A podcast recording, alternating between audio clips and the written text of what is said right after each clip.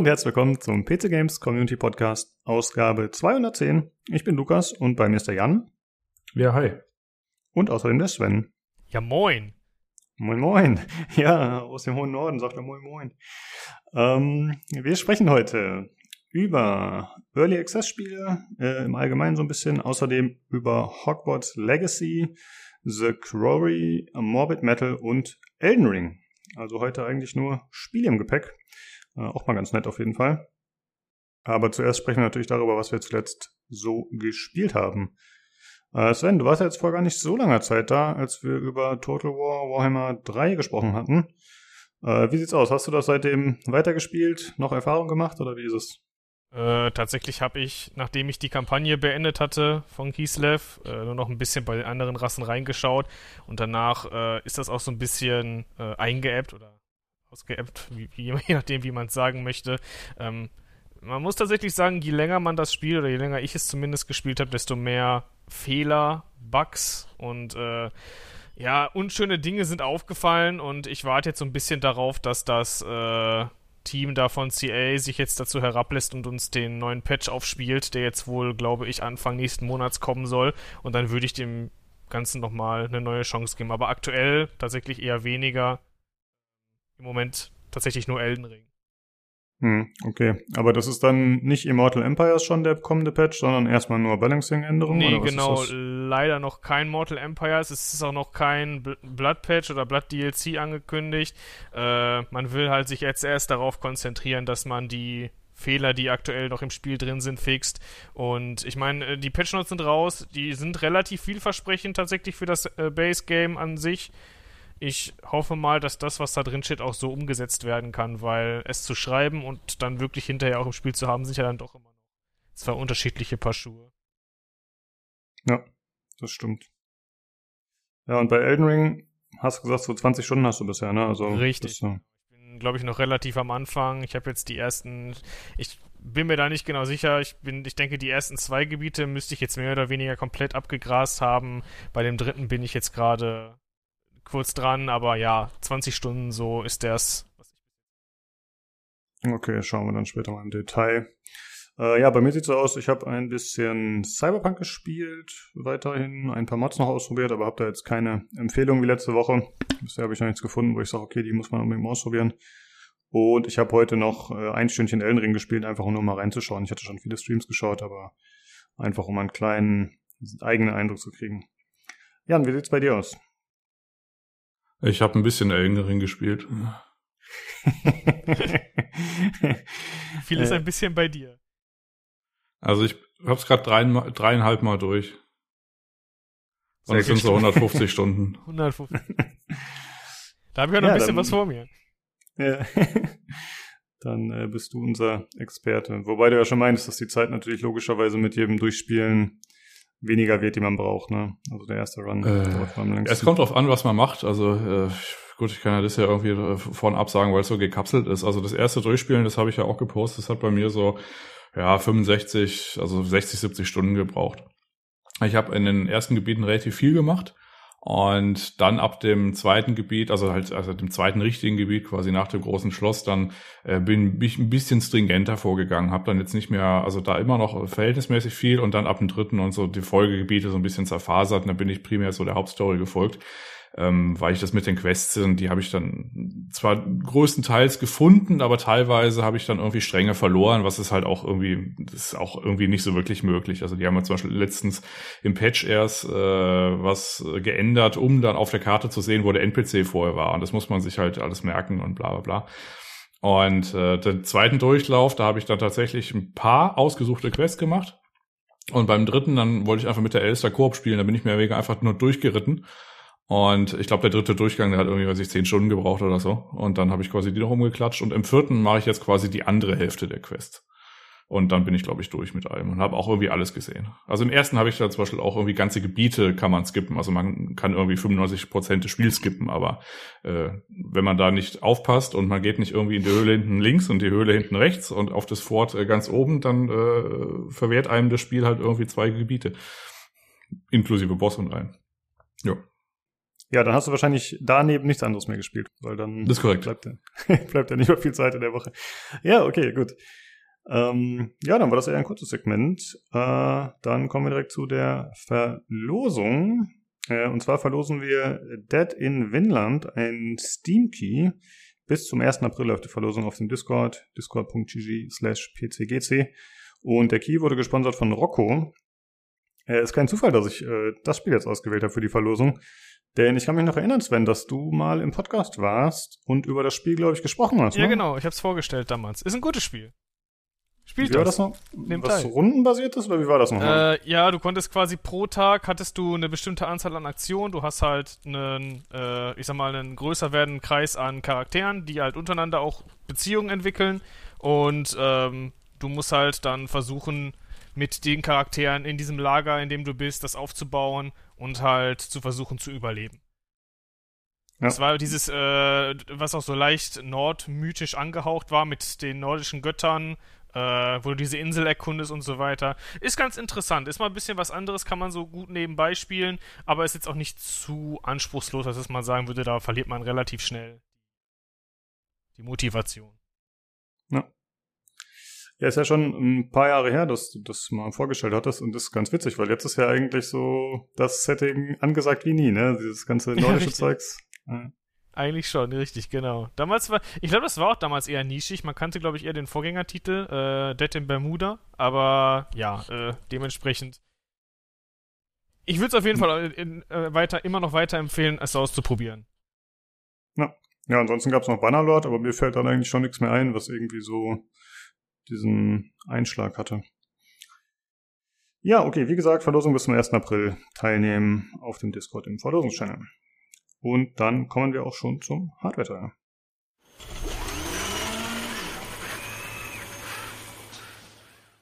Hallo, da bin ich wieder und bei mir ist nochmal der Jan Ja, hey. und außerdem der Nino. Servus. Jo, hallo. Äh, wir haben heute wieder ein bisschen kleinere Themen, nur ein paar Sachen. Aber natürlich wollen wir wissen, Nino, was war bei dir los in Tarkov? Wie ist die Woche gelaufen? Klassische, klassische Wertung, minus 6,8. Ich habe die äh, Skala erweitert von minus 5 auf minus 6,8. Einfach weil ähm, die liebe Elsa und ich diese Woche fünf Tage gespielt haben. Davon bin ich ähm, sechs Tage gestorben, um das relativ einfach zu sagen. Das war hervorragend. Ähm, absolut erfolgreich äh, nicht und äh, mit großer mit großer Leidenschaft am Masochismus an diesem Spiel gescheitert. Okay. Na gut. Hast du schon mal Elden Ring probiert? Nein, mir reicht eine Abhängigkeit. Danke, Jan. Ja, Ja, das, das kann ja nur besser werden. Hoffentlich. Jetzt ist die Woche auch vorbei, so gut wie, dann äh, ist nächste Woche hoffentlich wieder schönes Wetter in Tarkov.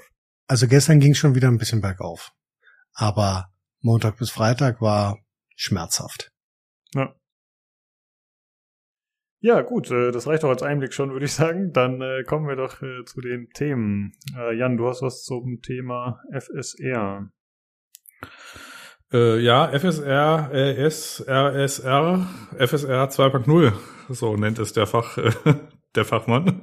Ähm, das sind unterschiedliche Sachen. Also ähm, es gibt ja von Nvidia das bekannte DLSS, das kam ja irgendwie eine 1.0 Variante mit irgendwie, weiß ich nicht, äh, PR, Game, Deep Learning und so weiter äh, um die Ecke. Äh, die Weltöffentlichkeit hat sich das dann angeguckt und dann gesagt, das ist aber einfach nur unscharf, das sieht doof aus. Und dann haben sie da quasi ein generellen, äh, generelles Deep Learning draus gemacht mit DLSS 2.0 und das ist ja auch mittlerweile dann immer äh, weiter verbessert worden. Und da, wo das eingebaut wurde, ersetzt es quasi das interne Anti-Aliasing vom Spiel und sieht tatsächlich auch gut aus. Es hat teilweise ein bisschen Artefakte, wenn es so, äh, weiß nicht, äh, Bewegungsgeschichten äh, angeht. Also weiß nicht, es kann schon mal sein, dass du halt Schlieren hast, irgendwie wenn der Strommast im Hintergrund durch die Bewegung quasi von links nach rechts geht. Das fällt einem aber tatsächlich erst signifikant auf, wenn man das irgendwie ähm, äh, ja halt weiß, dass es so ist. Ansonsten ist es eigentlich ein relativ guter äh, Gesamteindruck, vor allem, äh, weil das Ziel ja ist, dass man einer niedrigeren Auflösung rendert und dann quasi einer höheren Auflösung quasi hochskaliert. Also es ist quasi eine, ein Bild- und Neuaufbau äh, in der DLSS-Variante. Und äh, da läuft es aber schneller, weil man ja in der niedrigen nati nativen Auflösung rendert. So. Und dann kam AF, äh, AMD um die Ecke, hat auch sowas gemacht, ey, wir machen, also was heißt nicht sowas, hat aber auch so eine Technik vor, äh, vorgestellt, das war FSR. Das ist aber quasi ein, ein dummer Upscaler. Also ich will jetzt nicht sagen, es ist, wenn man im, im Fernseher einfach den Nachschärfefilter macht, aber es ist auch nicht weit davon entfernt. Der Unterschied, wenn man das FSR quasi einbaut, äh, ist, dass du quasi keine temporale Komp Komponente hast, du hast kein Deep Learning drin, du hast einfach nur einen einigermaßen dummen, dummen Nachschärfefilter. Du hast den Vorteil allerdings, wenn du es ins Spiel einbaust, dass du quasi das Bild schärfst, aber nicht das HUD oder irgendwelche Steuerelemente oder Text zum Beispiel, weil es ist, der Text natürlich dann schnell bröselig wird. So. Und was jetzt rauskam im neuen Treiber, eigentlich schon auch so ein paar Wochen angekündigt, aber jetzt kam es, ist es quasi diese Technik, also es ist die, exakt die gleiche Technik, aber auf einem Treiberlevel. Das führt allerdings dazu, dass du das nicht eingebaut hast in der Render-Pipeline. Also das heißt, da wird auch das HUD mit äh, skaliert. Also im Wesentlichen ist das gleiche, wenn du es am Fernseher spielst, du machst einfach sowas wie bei Sony heißt es, glaube ich, Auto Reality Creation oder du machst irgendwie Nachschärfefilter an. Das ist nicht weit davon entfernt. Das ist ein bisschen besser teilweise. Ähm, du kannst aktuell die Schärfe grad aber nicht einstellen ähm, wenn du einen schnellen Shooter hast oder so, ähm, freust du dich wahrscheinlich mehr über die Frames als über äh, die bröselige Bildqualität. Aber das ist zumindest mal äh, eine neue Möglichkeit, die man theoretisch hat. Also das heißt, man kann das auch bei Spielen, die FSR nicht eingebaut haben, quasi im Treiber jetzt einschalten äh, und dann wird quasi auf einer niedrigen Auflösung gerendert und auf einer höheren aus, ausgegeben mit einem Nachschärfefilter. Und da kann man sich dann über ein paar mehr Frames freuen ähm, ist quasi ein weiteres Toolset. Man muss es nicht nutzen, man kann es aber nutzen, wenn man denn wollen würde. Und das fügt der Welt etwas hinzu und es ist dann grundsätzlich eine schöne Idee. Und am Horizont, beziehungsweise bald kommt dann FSR 2.0, das muss man auch wieder einbauen, hat keine Deep Learning Komponente, aber zumindest eine temporale Komponente. Das heißt, das äh, Spiel, beziehungsweise die Technik weiß, äh, was für Bewegungsvektoren quasi im Renderprozess irgendwie stattfinden. Und deswegen ist es als ein dummer Filter oder ein dummer Nachschärfefilter oder äh, Upscaling-Filter. Ist so ein bisschen so ähnlich, was zum Beispiel auch teilweise Engines schon eingebaut haben. Also irgendwie, weiß nicht, Unreal Engine hat das als so eine Variante irgendwie auch drin. Und äh, da gibt's jetzt erste Ankündigungen und Screenshots von äh, in dem Fall Deathloop, die das einbauen. Das steht aber noch in den Sternen. Was wir jetzt bekommen haben, ist quasi der in Anführungszeichen dumme Nachschärfefilter, den man einstellen kann, also das Resolution Scaling, Radeon, äh, Radeon Resolution Scaling. Und äh, auf der Treibervariante und quasi bald kommt FSR 2.0. Und da warten wir jetzt alle drauf und sind gespannt. Wurde da schon irgendwie ein Zeitraum genannt? Wahrscheinlich nicht, ne? Wenn das andere jetzt gerade erst relativ neu äh, ist. Q2 meine ich jetzt aus dem Stegreif. Äh, genauer oh. nicht. Hm, okay. Ja, und das wäre es im Wesentlichen von mir. Ansonsten kann ich noch so Protokoll geben, dass im Dev-Blog bei Microsoft äh, Direct Storage äh, für den PC angekündigt wurde. Es war quasi eins der Key-Features in Anführungszeichen für Windows 11. Äh, kommt in der abgewandelten Version auch zu äh, Windows 10, soweit ich das jetzt weiß. Ähm, darf man vielleicht nicht ganz so viel davon erwarten. Also man darf immer nicht vergessen, zum Beispiel die PlayStation, die hat äh, also die PlayStation 5, die hat einen einigermaßen schnellen Speicher im Vergleich zur Xbox Series X und die hat vor allem auch eine Dekompressions, äh, also die dekomprimiert in Hardware. Und äh, das haben Prozessoren nicht. Also die haben quasi eigenes Silikon dafür, dass quasi Daten entpackt werden. Und äh, das ist dann quasi was, was äh, es aktuell noch nicht gibt und beziehungsweise das äh, führt dann, beziehungsweise es gibt so Ankündigungen von in, äh, von Nvidia, irgendwie weiß nicht mit, wie haben sie das genannt? Äh, Nvidia Storage, irgendwas gedöns, also dass die Grafikkarte quasi diesen äh, Schritt übernimmt. Lange Rede, kurzer Sinn. Ähm, im Gegensatz zu den Konsolen ist das äh, Verbesserungspotenzial wahrscheinlich nicht so ganz so geil, wie als wenn man dafür irgendwie eigene Hardware abstellt, weil irgendjemand muss es ja dann irgendwie machen. Und wenn du gerade so bei den Konsolen zum Beispiel sowas hast wie Division 2, das ist zum Beispiel von den Ladezeiten einigermaßen optimiert. Wenn du dann 16 Kerne hast, dann arbeiten auch alle 16 Kerne daran, den Kram zu laden. Und deswegen haben die dann quasi auch in irgendeinem Devblog gesagt, sie würden da jetzt jetzt nicht erwarten, dass es irgendwie signifikant schneller geht, weil es ist schon eigentlich verhältnismäßig schnell. Aber ein weiteres Toolset und ähm, wir sind dann mal gespannt, wenn das tatsächlich irgendwelche Spieleentwickler einbauen und wie viel es dann letztendlich bringt, weil aktuell ist es nur die Ankündigung, dass es quasi dann kommt. So mhm. als API. War Direct Storage das unter anderem, was zum Beispiel bei Jack und Dexter so beworben wurde, dass man da schnell durch die, nee, Ratchet und Clank, sorry, dass man da so schnell durch die Welten springen kann? Hatte das damit zu tun oder war das noch was anderes? Nee, nee, das war das dann. Also das war okay. halt quasi dieses Werbeversprechen von der PlayStation 5, dass die halt unfassbar schnell äh, quasi Sachen laden kann, ja. Alles klar, gut. Okay, Dankeschön. Nino, was hast du für uns? Oh, äh, nichts, was annähernd so viele Worte bedingt wie äh, Bayern. ähm, hey. Ja, nein, äh, du erklärst einfach deutlich mehr als ich. Ich denke mir dann immer, huh, soll ich da jetzt wirklich zu, so viel zu erklären und denke mir dann meistens, nein, benutze einfache Sprache. Ähm, das allererste und das allerwichtigste zuerst geisterte so durch die Foren ähm, der unglaubliche äh, Modder Daddy Works oder so ähnlich mit seinen unglaublichen 1420 äh, YouTube-Abonnenten hat ein fast virales Video äh, irgendwo hochgeladen, das in allen äh, großen ja, Formaten behandelt wurde. Er knallt nämlich auf seine 3070 Ti Kupferplatten auf die Memory Chips und oh Wunder, ähm, dann kühlen die besser, äh, diese Memory Chips. Das hätte jetzt keiner von außen erwartet. Ähm, Spa Spaß beiseite. Ähm, der hat, ähm, ich habe mir das Video angeguckt, äh, wollte ihn, wollte ihn absolut hassen, ähm, bin dann aber einigermaßen entspannt rausgegangen und habe festgestellt, er hat nur 37 Prozent Blödsinn erzählt. Der Rest war tatsächlich okay. Ähm, was man halt, was man halt dazu wissen muss, ähm, er hat eine Asus TUF Grafikkarte 3070 äh, benutzt. Ähm, die ist grundsätzlich schlecht, was das Kühling angeht. Ähm, und wenn er sie auseinanderbaut, sieht man relativ einfach, dass die Pads, die an dem losgelösten äh, Kühler für die VRAMs ist, keinen Kontakt haben. Die sind nämlich nicht aufgepresst. Ähm, das siehst du normalerweise. Das war ja auch das Problem bei meiner 3090.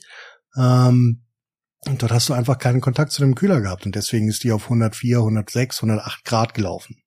Ähm, sieht man relativ einfach in dem Video. Was er dann macht ist, ähm, er schleift sich Kupferpad zurück äh, zusammen, macht dann Thermoconductive äh, Tape drumherum, äh, dass er nichts shortet, klebt die Dinger drauf, ähm, macht oben und unten Wärmeleitpaste drauf und freut sich dann, dass es besser funktioniert. Logischerweise ist das so, allerdings hat er ein oder zwei logische Fehler. Der erste ist das Klebeband, mit dem er ähm, alles abklebt drumherum ist non-conductive. Das ist absolut richtig und es isoliert auch und es ist ähm, thermisch sehr beständig. Der Klebefilm allerdings nicht. Das bedeutet, irgendwann ähm, löst sich der Klebefilm dieses Klebebands. Und wenn er die Grafikkarte, je nachdem wie er sie eingebaut hat, er hat sie normal eingebaut, ähm, wenn da irgendwas passiert, irgendwann bewegen sich die Kupferchips. Und wenn die auf irgendwas kommen, dann shorten die seine Grafikkarte. Das ist relativ, also das ist, mag in drei Jahren so sein, aber das ist so sicher wie das Arm in der Kirche. Irgendwann bewegen die sich, weil die dehnen sich ja deutlich mehr aus als ein Pad. Es ist ja Kupfer, Kupfer hat, ähm, ja, ist ja auch egal, wenn ich da jetzt zu tief reingehe. Auf jeden Fall, Kupfer dehnt sich logischerweise aus, wenn es warm wird. Ähm, das ist übrigens das zweite Problem. Er nimmt ähm, ähm, genauso dicke Kupferpads, wie er ähm, Pads nimmt oder wie Pads in der Karte äh, verbaut sind. Das bedeutet, es sind 1,6 Millimeter äh, Kupfer, also Wärmeleitpads verbaut, ähm, die eigentlich Kontakt haben sollten. Tun sie hier in dem speziellen Fall nicht, aber im Normalfall tun sie das. Nimmt genauso dicke Pads und tut oben und unten nochmal eine Schicht Wärmeleitpaste drauf. Das 1,6 plus zwei Schichten Wärmeleitpaste nicht gleich 1,6 sind, sollte jedem klar sein. Das bedeutet, er hat auch ähm, eine sehr große Wahrscheinlichkeit, dass du da einen zu hohen Druck drauf machst. Ähm, weil vor allen Dingen in dieser Karte die extra Kühlung für die VRAMs nicht federn verbaut ist, sondern einfach nur fest angezogen wird. Und wenn er nicht genau weiß, wie weit er das ranzieht, wenn er dann ein bisschen zu fest ist, brichst du dir ein Stück auf der Platine, brichst dir ein Memory Module raus. Alles schon tausendfach passiert. Ähm, ergo, was will ich am Ende sagen? Das ist ein zu großer Mod, um irgendwas zu riskieren. Wenn deine Grafikkarte 108 Grad hat, dann stimmt irgendwas nicht, das ist logisch. Ähm, Wenn es innerhalb der Spezifikation ist und diese Temperatur wäre auf dem Hotspot, er hat ja nicht mal gemessen, wo genau, er weiß ja nur aufgrund ähm, der Ausle oder des Auslesepunktes, dass es ähm, 106 Grad auf dem Hotspot hat. Er weiß nicht auf welchem Memory Chip, er weiß nicht wo, er weiß nicht, wo nicht der Kontakt ist. Das würdest du normalerweise nachmessen. Das ist das, was bei, ich bei mir gemacht habe, um sicherzustellen, dass ich ähm, die richtigen Pads und die richtige Temperatur am Ende habe. Ähm, Das hat er alles nicht gemacht, sondern er hat einfach Kupferdinger dazwischen gehauen. Du kannst dir damit, wenn du die auch nur ein Stück verschiebst, wenn die ähm, zwei Kontakte haben irgendwo an einem Kondensator, weiß der Teufel was, ähm, dann ist die Karte hin. Also das ist ein sehr großes Risiko für einen sehr kleinen Gain. Weil, wenn man genau hinhört, merkt man auch, die Karte ist am Ende nicht leiser als vorher. Das wäre ja der grundsätzliche, der grundsätzliche Wille, den man haben sollte, wenn man 40 Grad Unterschied erreichen möchte. Ähm, das dazu. Jetzt habe ich doch so viele Worte benutzt. Ich wollte ähm, gerade sagen, das war ganz kurz und knackig zusammengefasst. so wie ich, so, so wie man mich kennt. Ähm, was wäre dann, was wäre dann der richtige Weg äh, ja, gewesen, du, sowas zu machen? Ja, nimmst, also wenn, wenn du das schon machst, dann nimmst du bessere Wärmeleitpads. Dann nimmst du mhm. irgendwas, irgendwas, also logischerweise ist da der, der, der billigste, der billigste ölhaltige, silikonhaltige Rotz verbaut, den es überhaupt gibt. Siehst du auch auf der Karte, da ist dann überall der Schlons rausgelaufen.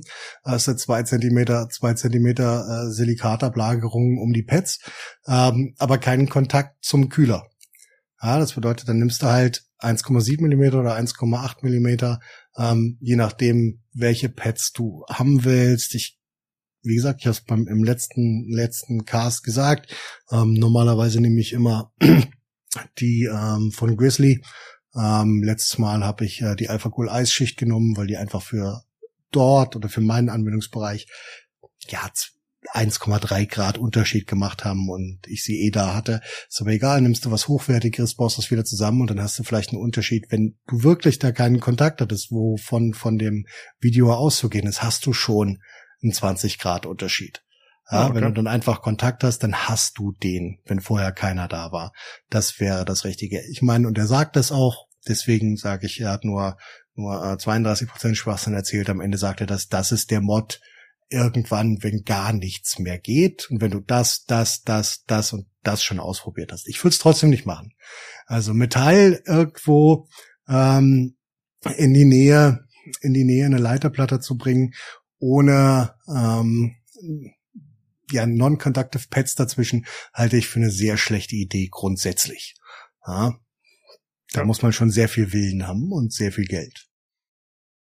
Okay, wir werden das Video auf jeden Fall für den geneigten Zuhörer nochmal verlinken. Dann können die Leute sich das äh, Spektakel nochmal anschauen das unglaublich virale Video mit 1420 Views.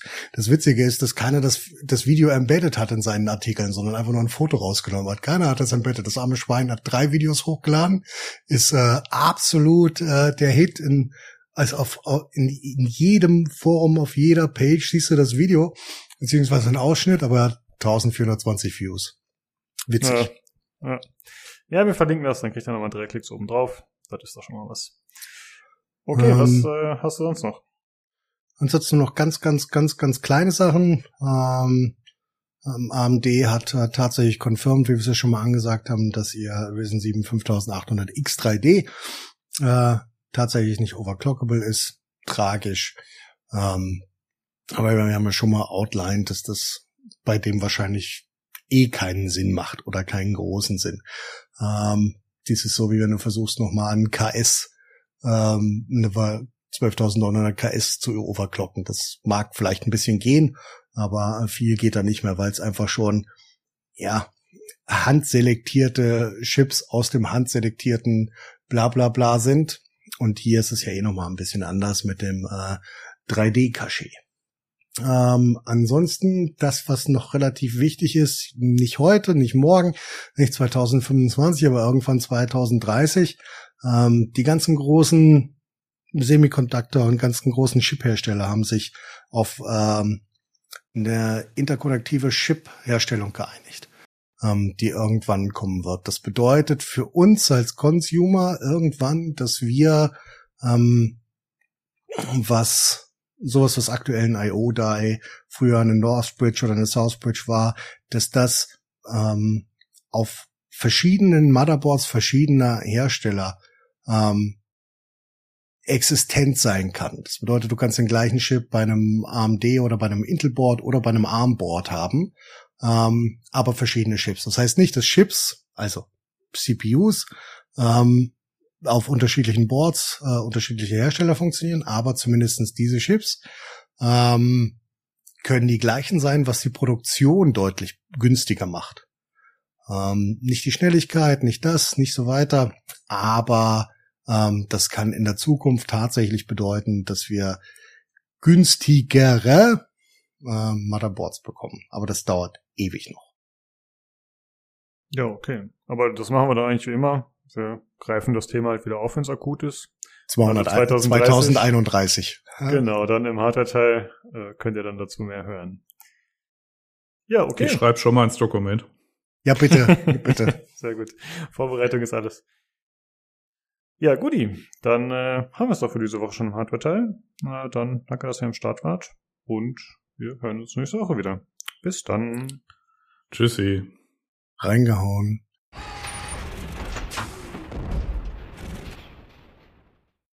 Okay, das war der harte Teil und dann kommen wir zu den News. Äh, wir fangen an mit den Short News, da gibt's einiges und zwar zum einen wurde jetzt angekündigt, wann die Resident Evil Serie auf Netflix starten soll.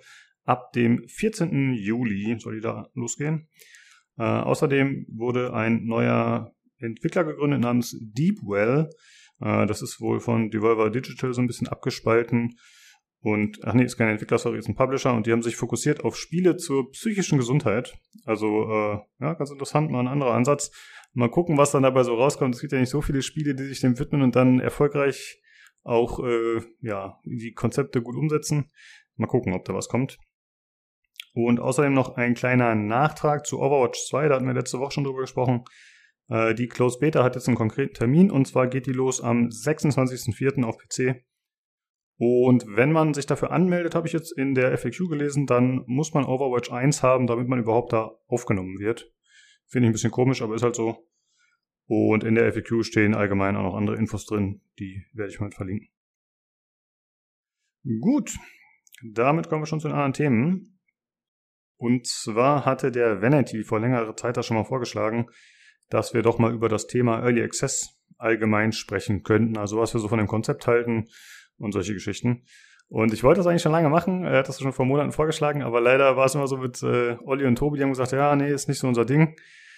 Ähm, jetzt muss man abklopfen. Ich glaube, Jan, du hast vorab schon gesagt, Early Access ist bisher auch nicht so was, was du so viel genutzt hast, oder wie ist deine Erfahrung damit? Äh, ja, also ich weiß nicht, ich kann es dann zwei Teile anteasen und die äh, Olli und Tobi nächste Woche auch noch dazu nötigen, sich dazu irgendwie zu äußern.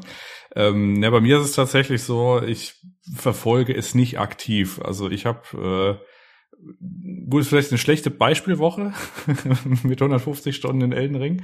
Äh, aber nehmen wir einfach mal an, ich hätte Urlaub gehabt.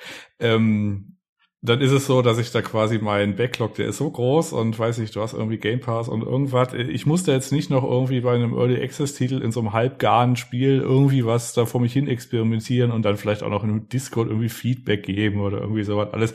Ich will das Fertige spielen. Das ist so im Großen und Ganzen mein äh, Ansatz für Early, Access, äh, für Early Access. Ja, das äh, kann ich auf jeden Fall gut verstehen. Ich hab, muss sagen, ich muss sagen, ich habe viel Early Access gespielt eigentlich in der Vergangenheit. Aber bei mir ist es auch so ein bisschen umgeschlagen auf jeden Fall. Also, ähm, ich meine, Early Access sollte allen was sagen, aber ich habe mal hier ein paar Punkte aufgeschrieben. Also im Prinzip, äh, man kauft sich vorab ein in ein Spiel, in ein unfertiges Spiel, halt in die Entwicklung, kann dann dementsprechend auch häufig noch irgendwie mit Einfluss nehmen, vielleicht als Spieler. Ähm, ich habe mal nachgeschaut, was das erste Early Access Game war. War 2009 Minecraft. Hätte ich gar nicht gedacht. Ich hatte so Daisy im Kopf. Ich dachte, das wäre so das erste gewesen. Das war, glaube ich, 2013 oder so. Und ja, also ich finde, prinzipiell ist ja die Idee richtig cool, dass man sagt, äh, der Spieler hat früher Zugriff und er kann dann durch Feedback und äh, je nachdem, wie intensiv das gemacht wird vom Entwickler, kann man sich halt auch mit einbringen. Äh, aber mir ging es dann letztendlich auch so, dass ich gesagt habe, es ist ein bisschen wie du siehst, Jan, dass man halt sich vorab der fertigen Erfahrung sozusagen entzieht oder, oder die vorwegnimmt und dann vielleicht, wenn das Spiel final erscheint, auch gar nicht mehr so viel Lust hat, das zu spielen. Das kommt dann natürlich immer so ein bisschen aufs Spiel drauf an. Äh, wie ist da deine Idee generell, Sven? Äh, tatsächlich ähnlich. Ich weiß gar nicht.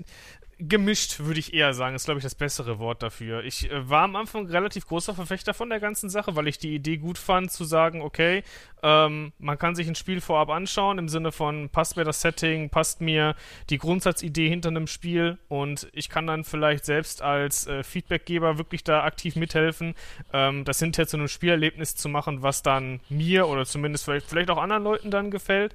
Ähm, natürlich ist es aber bei jedem Early Access, und das muss man an der Stelle natürlich auch ganz fair sagen, absolut unterschiedlich, wie viel die Leute da überhaupt äh, auf die, auf das Feedback, auf die, auf die Rückmeldungen von den Leuten, die das dann wirklich testen, hören. Und sehr oft habe ich jetzt so mittlerweile gerade in den letzten Jahren auch das Gefühl gehabt, dass Early Access auch immer so ein bisschen gefühlt so diese, diese Ausrede war, ein Spiel in einem Zustand auf den Markt zu bringen, wo man sagt, okay, äh, das müsste man jetzt nicht unbedingt so in der Form sehen. Und dann kommt es irgendwie auch aus diesem Early Access Stand nie wieder raus und bleibt im Endeffekt auf diesem Niveau, welches es schon von Anfang an hatte. Und das ist natürlich dann irgend so ein Trend, wo ich sage, ja gut, dann äh, muss es halt auch in der Hinsicht kein Early Access heißen. Dann kann man direkt sagen, okay, ist ein vernünftig ein normales Spiel.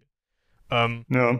Es kommt halt echt auf das Entwicklerstudio an und wie ernst sie das meinen. Ich kenne genug Beispiele von Early Access Titeln, die denen es unglaublich gut getan hat, äh, zu sagen, oder beziehungsweise denen der Early Access unglaublich gut getan hat. Die grundsätzliche Idee, mein bestes Beispiel ist Darkest Dungeon. Äh, ich finde, das Spiel hat äh, durch das ganze Feedback, ist zu dem Hit dann äh, im Endeffekt geworden, durch, den, durch das äh, Backing von Kickstarter und äh, durch die Early Access Phase dann über Steam zu dem Zeitpunkt noch. Ähm, ich glaube, dadurch wurde es ja berühmt im Endeffekt, weil es ja auch, glaube ich, ich weiß nicht, ob es mit einer der ersten war, aber es war auf jeden Fall auch in der, in der Phase, wo Early Access gerade neu war. Und mich hat das damals überzeugt vom Look her und dann habe ich dann bin ich auch bis heute ähm, dem Spiel so treu geblieben und ich meine, ich habe in dem Spiel glaube ich auch knapp an reiner Spielzeit glaube ich knapp 600 Stunden oder so. Dementsprechend äh, kann ich da an der Stelle sagen, da hat sich's gelohnt. Aber es gibt auch genug andere Spiele, wo ich sage, nee, das äh, war es jetzt nicht wirklich. Mhm. Ja, also ich finde, äh, Darkest... Nee, sag erstmal zu Darkest Dungeon. Ich habe einen anderen Punkt. Ähm, okay, also was... Äh, ich stimme dir an sich zu, dass es dem Spiel anscheinend gut getan hat, Darkest Dungeon. Aber ich muss sagen, für mich hat es ein bisschen kaputt gemacht.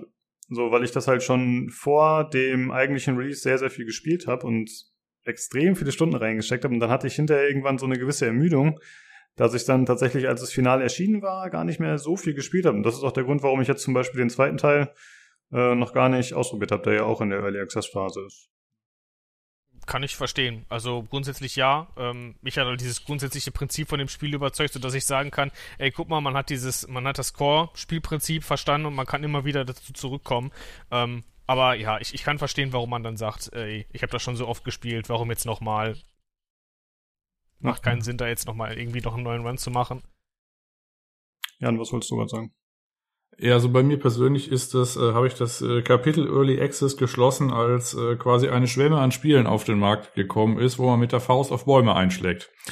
Äh, also diese Survival Sandbox irgendwas gedöns, die mal so heißen und so. Und äh, ansonsten hatte ich jetzt noch äh, einen Kumpel, der war da immer heiß und hat mir dann äh, immer auch noch was mitgekauft. Dann musste ich mit ihm spielen. Und das musste ich mit Daisy machen, was ich gehasst habe.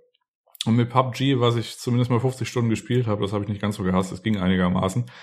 Und das letzte Ding, was verhältnismäßig so als Positivbeispiel irgendwie für mich äh, gilt, ist Golf with Your Friends. Das habe ich, äh, weiß ich, im Jahr 2015 oder so gekauft. Da hatte ich noch eine R992 oder sowas.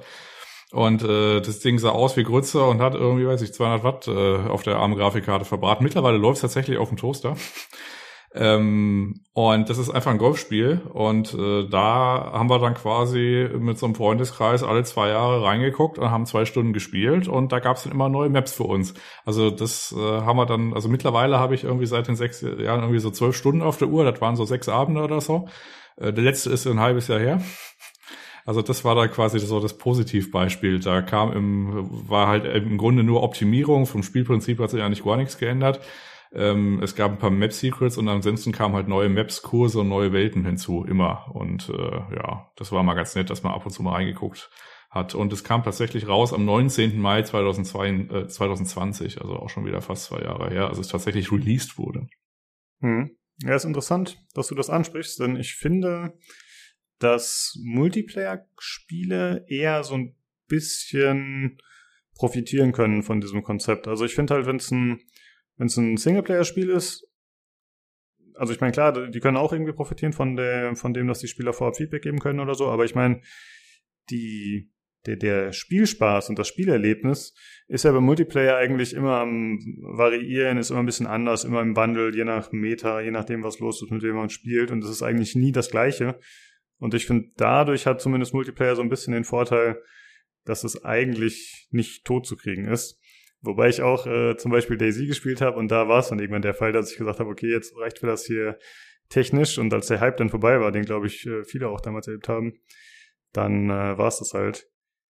Ja, und ich gebe dir auf jeden Fall recht, dass Survival-Spiele, das war so die große Schwemme nach Daisy halt. Ne? Alle haben gesehen, ach krass, damit kann man so viel Geld machen. Die haben das irgendwie für, ich glaube, 22 Euro die Vorabversion verkauft oder sowas auf Steam. Und das war ja wirklich so ein Millionenseller. Und dann sind ja wirklich äh, ja, sind die aus dem Boden geschossen wie verrückt, solche Spiele. Und viele waren dann halt auch eben eher so ein Cash Grab oder zumindest wurden nicht so richtig fertiggestellt oder langsam und dann ist natürlich schlecht. Der Nachteil im ganzen Konzept ist natürlich, dass man einfach lange ja, mit einbezogen ist und auch lange beobachtet, wie es vielleicht schleppend vorangeht. Ne? Normalerweise hast du halt Spiele, die werden angekündigt und bei der Ankündigung, seitdem sind die vielleicht schon zwei bis vier Jahre in Entwicklung, je nachdem. Das heißt, ein Großteil oder, oder nicht unerheblicher Teil der Entwicklungszeit ist halt schon abgeschlossen. Und wenn du mit so einem Early Access Ding kommst, dann geht's halt in der Regel noch viel länger. Ähm, das war bei Daisy so, auch wenn die dann irgendwann Ende 2019 oder so sind die dann äh, offiziell in Version 1.0 gegangen, aber ich glaube, das war auch nur, damit sie dann die Konsolenversion rausbringen konnten, weil sie irgendwie mal so ein Statement gemacht hatten, dass sie die Konsolenversion erst bringen, wenn das Spiel final draußen ist oder so, glaube ich. Das war so ein bisschen komisch. Ja, und heute hat man halt so Spiele wie Star Citizen und Tarkov, ne, die auch schon ewig am Start sind und wo auch kein Ende absehbar ist, obwohl es ja an sich schon mal ganz solide Spiele sind, aber das kann halt echt lange dauern. Da könnte man halt die Frage stellen, ab wann ist das Early Access und ab wann ist das eigentlich schon ein normales Vollpreisspiel, was man verkauft und äh, ab wann fängt dann quasi der zusätzliche Content dafür an. Gerade so, ich habe mir auch nochmal dazu Gedanken gemacht im Sinne von, wie viele Spiele habe ich da überhaupt in der Vergangenheit so, so gespielt und wie du schon sagst, Lukas, im Endeffekt sind es sehr oft halt diese Multiplayer-Games, wo man da ja doch irgendwie hängen bleibt. Ähm, mir fällt jetzt zum Beispiel auch Phasmophobia ein, was ja, ich glaube, letztes Jahr unglaublich geboomt hat. Ähm, durch diesen ganzen, alle haben das gestreamt, es war so gruselig, jeder hat das, konnte das miteinander spielen und so weiter. Und ähm, ich sag mal, das bekommt auch bis heute noch Updates. Ähm, ich glaube, die Gefahr, die immer so ein bisschen da drin ist, finde ich, ist halt diese Sache, dass du, du investierst schon in etwas, wo du am Ende des Tages nicht weißt, was und wo dabei wirklich als Endprodukt rauskommt. Ich meine, ähm, ich glaube, das beste Beispiel für sowas, oder wo man sagen könnte, ist das überhaupt noch äh, in irgendeiner Weise gerechtfertigt, als Early Access zu sein, ist ja hier, wie hieß das hier, Star Citizen? Äh, dieses mhm. ganz große Ding. Das ist ja, wann wird das jemals Early Access verlassen? Wann kriegen die Leute jemals das Spiel zu sehen, was wirklich versprochen worden ist? Ähm, und ist es dann hinterher wirklich, wenn es dann in Version 1.0 oder in welcher Version das auch immer dann rauskommt, wirklich das Spiel, was die Leute so für ihr damals gezahltes Geld halt wirklich haben wollen. Das müsste man sich halt fragen, ob das, gut für einen ist.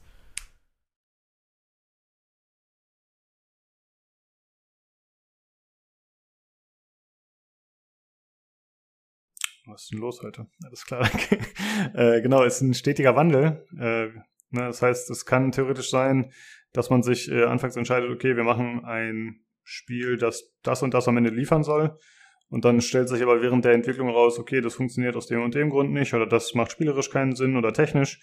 Und dann wandelt sich auch das, was letzten Endes dann als Produkt erscheint. Und wenn man natürlich als Spieler anfangs sich eingekauft hat sozusagen in ein Spiel, was einem versprochen wurde oder was man da erwartet hat, und dann äh, ja, sind diese Features nicht alle gegeben. Das ist natürlich auch ein bisschen schwierig und kann enttäuschend sein. Im Grunde ist es ja das gleiche wie jetzt zum Beispiel eine Vorbestellung. Nur, dass du halt noch ein bisschen mehr investierter bist, weil du einfach mehr von der Entwicklung in der Regel mitbekommst. Hm.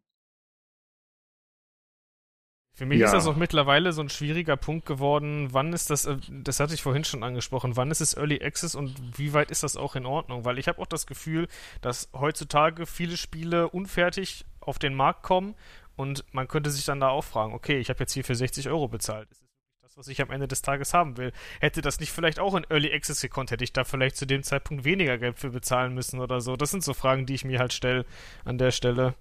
Hm. Ja, gut, das mit dem äh, technischen Zustand, klar. Aber ich meine, ja, ich meine, Spiele kommen ja gefühlt immer unfertiger raus mittlerweile, weil halt mehr Zeitdruck und so herrscht. Das ist natürlich auch ein bisschen so eine subjektive Wahrnehmung wahrscheinlich. Aber ja, man sollte halt eh nicht vorbestellen, egal. Also man, diese Early Access Variante, ich finde, da kann man auch sagen, ja, okay, ich will irgendwie unterstützen, ich will mich mit einbringen. Aber vorbestellen zum Beispiel hat eigentlich in meinen Augen nicht so viel Sinn. Ich habe zum Beispiel auch Battlefield vorbestellt. Äh, habe ich halt gesagt, ja, ist halt für einen Podcast so, ich werde es eh testen. Aber letztendlich, also ich habe mich ehrlich gesagt sogar ein bisschen drüber geärgert und wenn ich es privat gemacht hätte nur, dann hätte es mich, glaube ich, noch mehr abgefuckt. Das äh, kann halt auch passieren, leider. Ich glaube, das äh, Risiko hast du ja immer dabei, ne? Dass du halt niemals wirklich sagen kannst, hier, äh, da bin ich safe, da bin ich abgesichert in der Hinsicht. Du spielst halt immer so ein bisschen mit dem Feuer bei Early Access, weil, wie gesagt, die können dir das Blau vom Himmel versprechen, ist ja auch in der Vergangenheit schon oft genug passiert. Ich erinnere mich an dieses alte Warhammer Online-Spiel, glaube ich, ich weiß gar nicht mehr, dieses, wie das heißt, Terminus oder so, dieses äh, Warhammer 40k Online-Spiel. Mir fällt der Name gerade nicht ein, leider. Ähm, und das wurde ja hinterher komplett eingestellt. Also die Leute, die sich da wirklich eingekauft haben, haben dann im Endeffekt sogar gar nichts bekommen mehr daraus und äh, sind komplett, äh, die Server laufen, glaube ich, noch nicht. Ja, dieses Third-Person-Action-Game meinst du Richtig, Ich weiß genau. den Namen nicht mehr. Naja. Weiß es gerade auch nicht. Ähm, ja, wie, wie hältst du es denn selber aktuell? Würdest du jetzt trotzdem weiterhin Early Access Spiele noch unterstützen, nur ausgewählte oder generell sagst du, nee, mache ich nicht mehr? Wie ist so dein Stand? Also ich, ich unterstütze tatsächlich noch äh, Early Access Spiele. Ich habe im Moment, wie also ich habe im Moment tatsächlich, also ich habe auch Phasmophobia immer noch auf meinem Rechner und spiele es auch zwischendurch immer mal wieder gerne. Ähm, ich habe jetzt letztens mir Ready or Not gekauft mit meiner Spielgruppe, also dieses äh, taktische SWAT-Spiel im Endeffekt, oder ich weiß nicht, ob das von ehemaligen SWAT-Machern war, aber das ist ja auch ein Early Access-Titel, den finde ich auch super, also da kann ich mich auch nicht beschweren. Das, was man jetzt schon für das, für das Spiel bekommt und was man im Endeffekt, was vielleicht da immer noch hinterher halt mitentwickelt wird, ähm, das war mir das Geld auf jeden Fall schon wert. Also ich bin grundsätzlich immer noch der Meinung, dass das Konzept auf jeden Fall aufgehen kann, aber äh, wie ihr schon vorher gesagt habt, im Endeffekt äh, kann es halt natürlich auch ausgenutzt werden. Und das ist immer so ein bisschen schade, weil ich glaube, das grundsätzliche Prinzip ist eigentlich eine gute Idee, das so zu machen. Ja. Ja, ich lasse jetzt die Hände eigentlich weg von Early Access auch, weil manchmal bin ich so noch versucht, für den Podcast irgendwas zu holen, aber dann denke ich mir, ach komm, dann warte lieber auf 1.0 und dann wird berichtet. Also ich glaube, ich weiß nicht genau, was mein letztes Spiel war, aber Synthetik vielleicht war vielleicht mein Early Access Game, was ich zuletzt mir gekauft hatte. Da hatte ich mich auch noch mit eingebracht. Auf jeden Fall ein bisschen Entwicklung. Das war ganz nett. Aber jetzt mittlerweile oder Divinity Original sind zwei vielleicht. Aber mittlerweile sage ich, nee, mache ich nicht mehr. Ich warte jetzt wirklich auf die finale Version und dann berichte ich auch im Podcast. Und dann spiele ich es auch quasi das erste Mal so. Ich spiele jetzt halt immer noch Escape from Tarkov. Äh, gut, aktuell wenig, aber das ist irgendwie als Beta tituliert, aber im Grunde ist es äh, ja nominell auch wie Early Access. Ich sehe da keinen Unterschied. Und äh, Star Citizen beobachte ich, wie gesagt, auch. Also das ist auch so ein Ding, was ich zwar nicht besitze, aber wo ich so ein bisschen kritisch drauf gucke, weil das einfach schon so lange geht und irgendwie so viel Geld verschlingt ist und die, wie die das verkaufen, das finde ich alles ein bisschen komisch. Ja gut, also Escape from Tarkov ist ja zumindest mal funktional für das, was es sein will, in Anführungszeichen. Also mal diese Versprechen, die was da noch kommen möge, jetzt mal außen vor. Aber du kannst ja zumindest mal dich einloggen und irgendwie eine Runde spielen, erschossen werden und dich nochmal einloggen. Also das funktioniert ja irgendwie grundsätzlich. Bei ja. diesem von mir angefügten Beispiel Golf with Your Friends, äh, da gab es halt einfach neue Level, die halt über die Zeit hinzukommen. Aber es hat auch erstmal funktioniert und wir hatten halt erstmal einen guten Abend damit. Also das hat schon geklappt. Ähm, ich persönlich habe auf Steam allerdings einen Filter gesetzt, dass ich quasi bitte nichts mit Early Access sehen will. Also entweder es kommt auf anderem Weg an, wird an mich herangetragen, weil es irgendwie einen Hype gibt oder irgendwie, weiß nicht, jemand kommt auf mich zu und sagt, ey, guck das mal an und dann schauen wir da rein. Aber ansonsten habe ich tatsächlich den Filter gesetzt, ähm, weil ansonsten habe ich halt die komplette Steam-Seite voll halt mit so Zeug, was ich halt nicht sehen will, weil es ist halt nicht fertig. Also nehmen wir mal als Beispiel, was äh, Double Fine äh, gemacht hat, hier mit dem Space, äh, Space Base DF9 äh, weiß ich, 2014 und dann irgendwie 15 war dann 1-0 und da haben sie quasi Mitarbeiter entlassen. Das war die schlimme Zeit von Double Fine. also noch nicht in die äh, warmen Arme von Microsoft gefallen sind. Äh, und dann haben sie es äh, teilweise irgendwie Open Source äh, gemacht und das und dann stand man so da mit diesem mit diesem Spiel. Und dieses Schicksal, das gibt's halt verhältnismäßig häufig. Das bekommen halt nicht mit. Das ist halt so eine Survival Bias irgendwie, ne? Und ähm, es gibt aber genug, äh, weiß nicht, Steam-Kuratorenliste mit Abandoned Early Access-Titeln und so. Ähm, wie gesagt, ich habe tatsächlich den Filter bei mir gesetzt. Ich möchte es einfach nicht sehen. Und ich finde die Idee grundsätzlich gut und wenn es irgendwie so, weiß ich, einen funktionalen Teil gibt, dann ist es auch in Ordnung. Aber gerade bei, ähm, ich sag mal, wenn die Versprechen überwiegen, oder wenn quasi dann so kommt, ja, und es kommt dann alles noch rein oder so, dann bin ich da persönlich, also ich, mich interessiert es ehrlich gesagt nicht. Ich sage dann einfach, ja, meldet euch bei 1-0. ja. man hat ja auch äh, schon diverse Sachen mitgekriegt, wo das mehr oder weniger wie ein Scam einfach dann war. Ne? Also wo, wie du schon sagst, da wurde im Prinzip alles versprochen, ey, wir machen hier äh, ein GTA mit einer riesigen Open World und Skillbaum und bla bla blub. Ja, das entwickelt man halt nicht mal so eben mit so einer kleinen Klitsche mit fünf Leuten, äh, auch wenn man davon träumt. So, das ist halt nicht so einfach möglich und da muss man als Spieler dann auch einfach ein bisschen vorsichtig sein und sich nicht zu sehr hypen lassen von irgendwelchen Versprechungen vor allem. Ne? Das ist halt immer dieses Show, don't tell. Und wenn du halt dann wirklich nur einen Text hast äh, mit irgendwelchen Sachen, die versprochen werden und die angedacht sind, aber du hast wirklich nichts, was gezeigt wird, dann ist es halt immer ein bisschen schwierig. Ja. Ansonsten muss ich noch sagen, ich finde es immer schön, noch Einblicke zu kriegen aus der Entwicklung. Gibt es natürlich nicht nur bei Early Access, man hat ja auch bei anderen Spielen das manchmal, aber ich finde zum Beispiel cool bei Escape from Tarkov, dann posten die immer wieder auf Twitter irgendwelche Bilder von Items, die implementiert werden sollen oder irgendwelche Animationen. Das war bei Daisy auch zum Beispiel, da gab es immer so Reports oder gibt es ja auch bei Star Citizen. Das finde ich teilweise schon cool, dann so zu sehen, was angedacht ist und wie was entwickelt wird teilweise. Aber das ist dann halt immer noch nicht abgeschlossen alles, ne? Das ist immer die Sache. Ja, okay, Sven, du hast, glaube ich, schon gesagt, so dein, dein bestes Early Access-Erlebnis war Darkest Dungeon, habe ich das richtig verstanden? Ja, richtig, genau. Ähm, ich meine, es gibt auch noch genug andere Spiele, wo ich sage, dass das ähnlich funktioniert hat. Ähm, ich glaube tatsächlich so, wie wir schon vorher festgestellt haben, die äh, größte Erfolgsrate bei Early Access war gefühlt immer so Richtung Multiplayer nun mal. Ich kann mich noch daran erinnern, dieses allererste, das, das, ich bin eigentlich kein Fan von Survival-Spielen, also im Sinne von dieses, äh, man, man spawnt irgendwo in der Welt, muss sich dann irgendwie äh, was zusammencraften und so weiter. Das ist eigentlich nicht so mein Spielstil. Ich habe damals, weiß ich aber noch, mit meinen Kollegen äh, Ark Survival Evolved gespielt. Und das war tatsächlich dann überraschend gut eigentlich. Und es wurde auch relativ häufig auf dedizierten Servern lief das ja, glaube ich, sogar. Ähm, wurde relativ up-to-date gehalten. Es gab da, glaube ich, auch zwei Erweiterungen zu, die ich dann aber schon nicht mehr mitgekriegt habe. Ähm, ich fand halt sehr oft interessant, also ich, ich mag halt gern so kleinere Spiele, wo ähm, mich so das Setting äh, ein bisschen überzeugt, was so normalerweise ähm, halt, glaube ich, so nicht in so ein Triple-A-Game oder sonst wie äh, reinkommen würde. Mir fällt da zum Beispiel noch Sunless Sea ein. Das war bei mir ein Spiel, was so, was ich auch immer mal wieder spielen kann. Ähm, Other Side, das ist äh, so ein bisschen so, so XCOM ähnlich, ein XCOM-ähnliches Spiel. Ähm, und vor allem ein, ein, ganz wichtigen, ein ganz wichtiges Spiel habe ich noch vergessen zu sagen. Äh, Mountain Blade war auch ein Early Access-Spiel und das neue Mountain Blade 2 Bannerlord ist ja, glaube ich, auch immer noch im Early Access, oder? Ich bin mir gerade ja, nicht zu 100% genau. sicher, aber ich glaube, das lief auch relativ lang immer über Early Access. Und ich finde so Mountain Blade, das funktioniert ja auch eigentlich relativ gut. Das kann man auch immer mal wieder anwerfen und man hat im Endeffekt, ja, zumindest aus meiner Sicht, ein gutes Spielerlebnis. Ähm, und dann wird es halt auch immer erweitert. Ich meine, gut, aber dann kann man auch ganz Punkt anführen und sagen, okay, das ist jetzt Version 1.0, warum nicht als Komplettspiel verkaufen und dann halt äh, kontinuierlich über die Zeit hinweg neuen Content hinzufügen. Ob das jetzt DLC ist oder was sonst auch immer. Hm.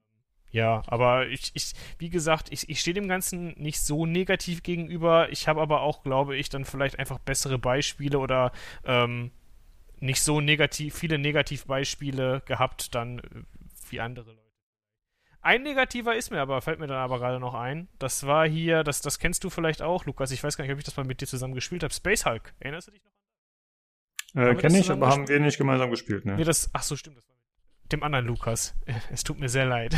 Alles gut. ähm, nee, ähm, das, ich erinnere mich noch daran, dass das kam in, äh, das sah eigentlich damals auch schon recht gut aus, als es rauskam. Und ich war, wir waren tatsächlich alle richtig hype, weil wie gesagt, äh, Warhammer äh, sollte jetzt aus den verschiedenen Episoden, wo ich jetzt vorgekommen ist, ist ja, ist ja meine IP so ein bisschen. Auf die ich gerne, auf die ich ganz gut abfahre. Und äh, da dachte ich, ja gut, Space Hulk, das ist ja damals auch so ein, äh, oder das gibt es ja auch immer noch als Brettspiel bei Games Workshop. Ähm, ist ja eigentlich ganz interessant, das mal auch dann online oder beziehungsweise halt mit Freunden spielen zu können in einem, in einem Videospiel. Nur das Problem war halt, das Spiel war von Anfang an unglaublich bugbehaftet und es funktionierte nicht richtig, Abstürze ohne Ende, Performance ging durch die, ging in den Keller ähm, und die haben das auch nie wirklich richtig gefixt bekommen. Und dann haben die hinterher, weiß ich noch so, das war auch so ein bisschen so eine Art PR-Move oder wie, wie sie es auch immer da machen wollten, haben sie das Spiel nochmal re-released als Enhanced Edition. Und die konntest du dir dann quasi, wenn du das Spiel nicht vorbestellt hattest, nochmal kaufen. War aber auch im Early Access dann. Und ähm, ich weiß nicht, das fand ich dann irgendwie so ein bisschen, ich meine, ich habe es dann umsonst bekommen, weil ich halt schon das Ursprungsspiel ja gebackt hatte. Ähm, aber ich fand irgendwie diese Idee, das Spiel nochmal komplett als neues Spiel rauszubringen und anzupreisen, weiß ich nicht, habe ich nicht viel von gehalten. Ich sage auch ganz ehrlich, das andere Spiel konnte man dann quasi spielen, also diese, diese Quasi-Erweiterung. Ähm, aber so wirklich, das.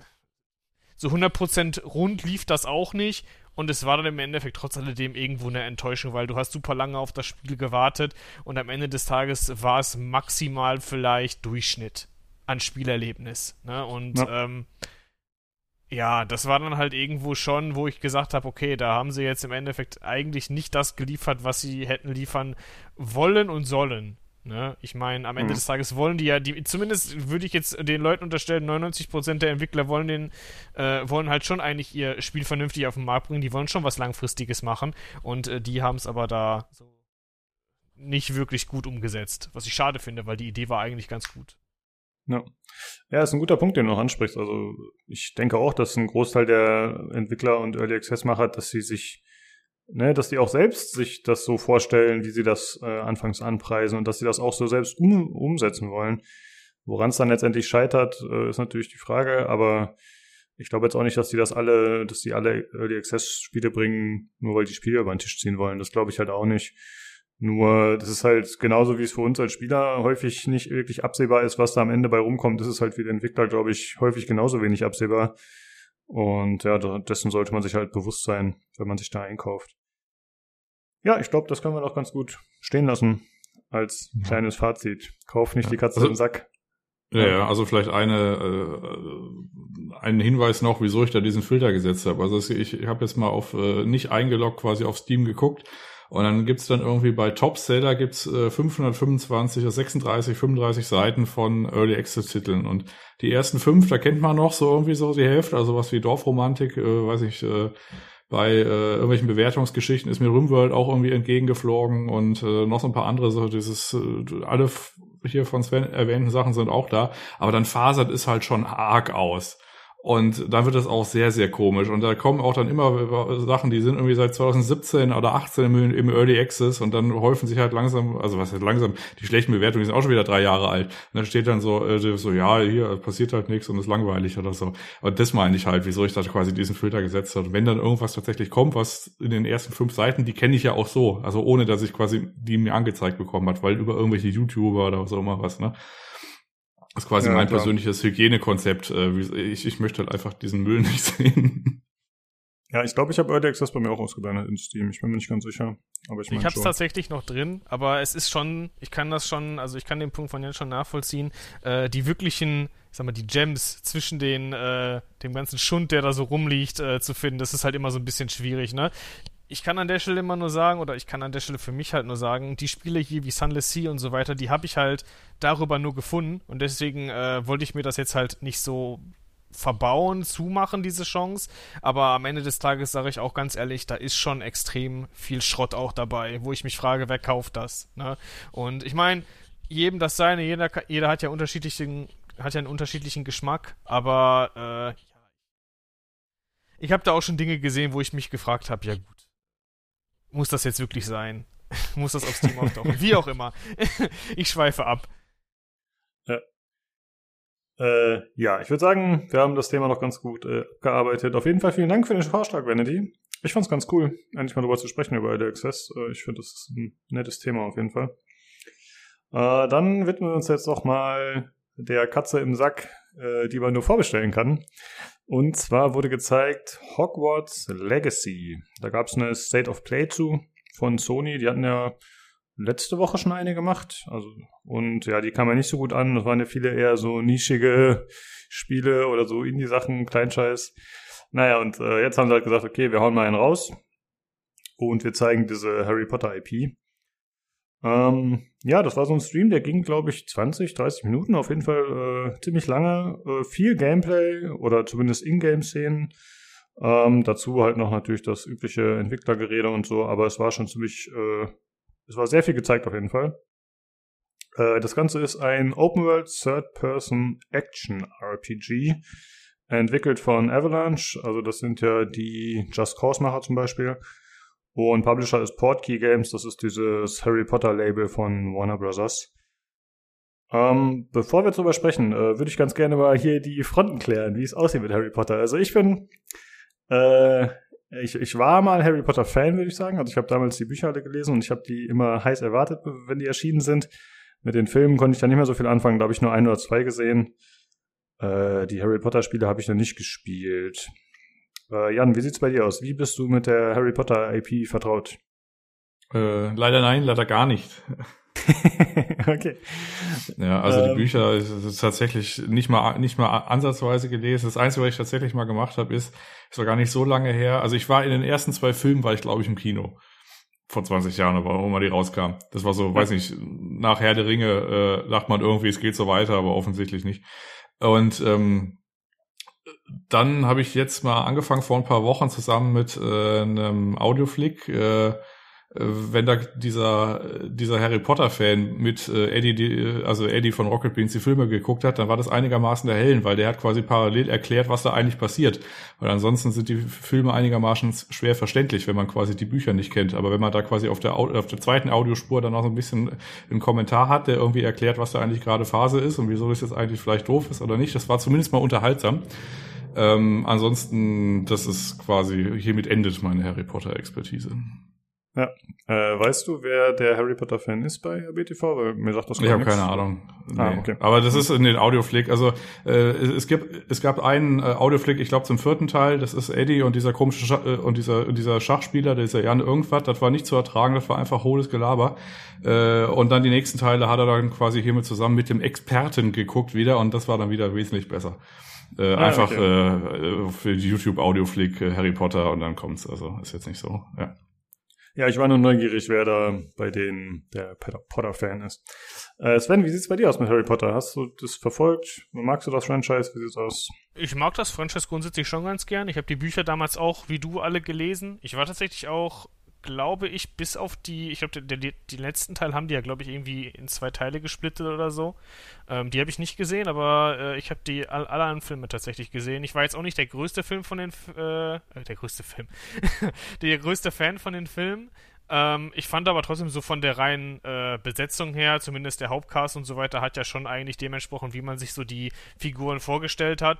Ähm, ja, also ich würde jetzt nicht sagen, dass es mein beliebtestes Franchise ist, aber ich finde es schon interessant eigentlich, dass man jetzt da hingehen möchte und sagen möchte, ey komm, wir machen wirklich ein Spiel, was jetzt nicht irgendwie nur auf den Filmen basiert und setzen und siedeln das irgendwie in diesem Universum an, weil ich finde schon, dass das Universum einiges hergibt.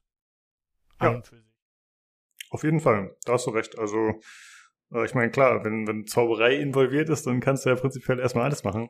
Äh, das Ganze spielt im späten 19. Jahrhundert. Das hat also nichts mit der eigentlichen Harry Potter-Geschichte direkt zu tun, aber es spielt natürlich in dem Universum, in der Welt. Die Begrifflichkeiten, die dann die Fans kennen, werden da wahrscheinlich vorkommen.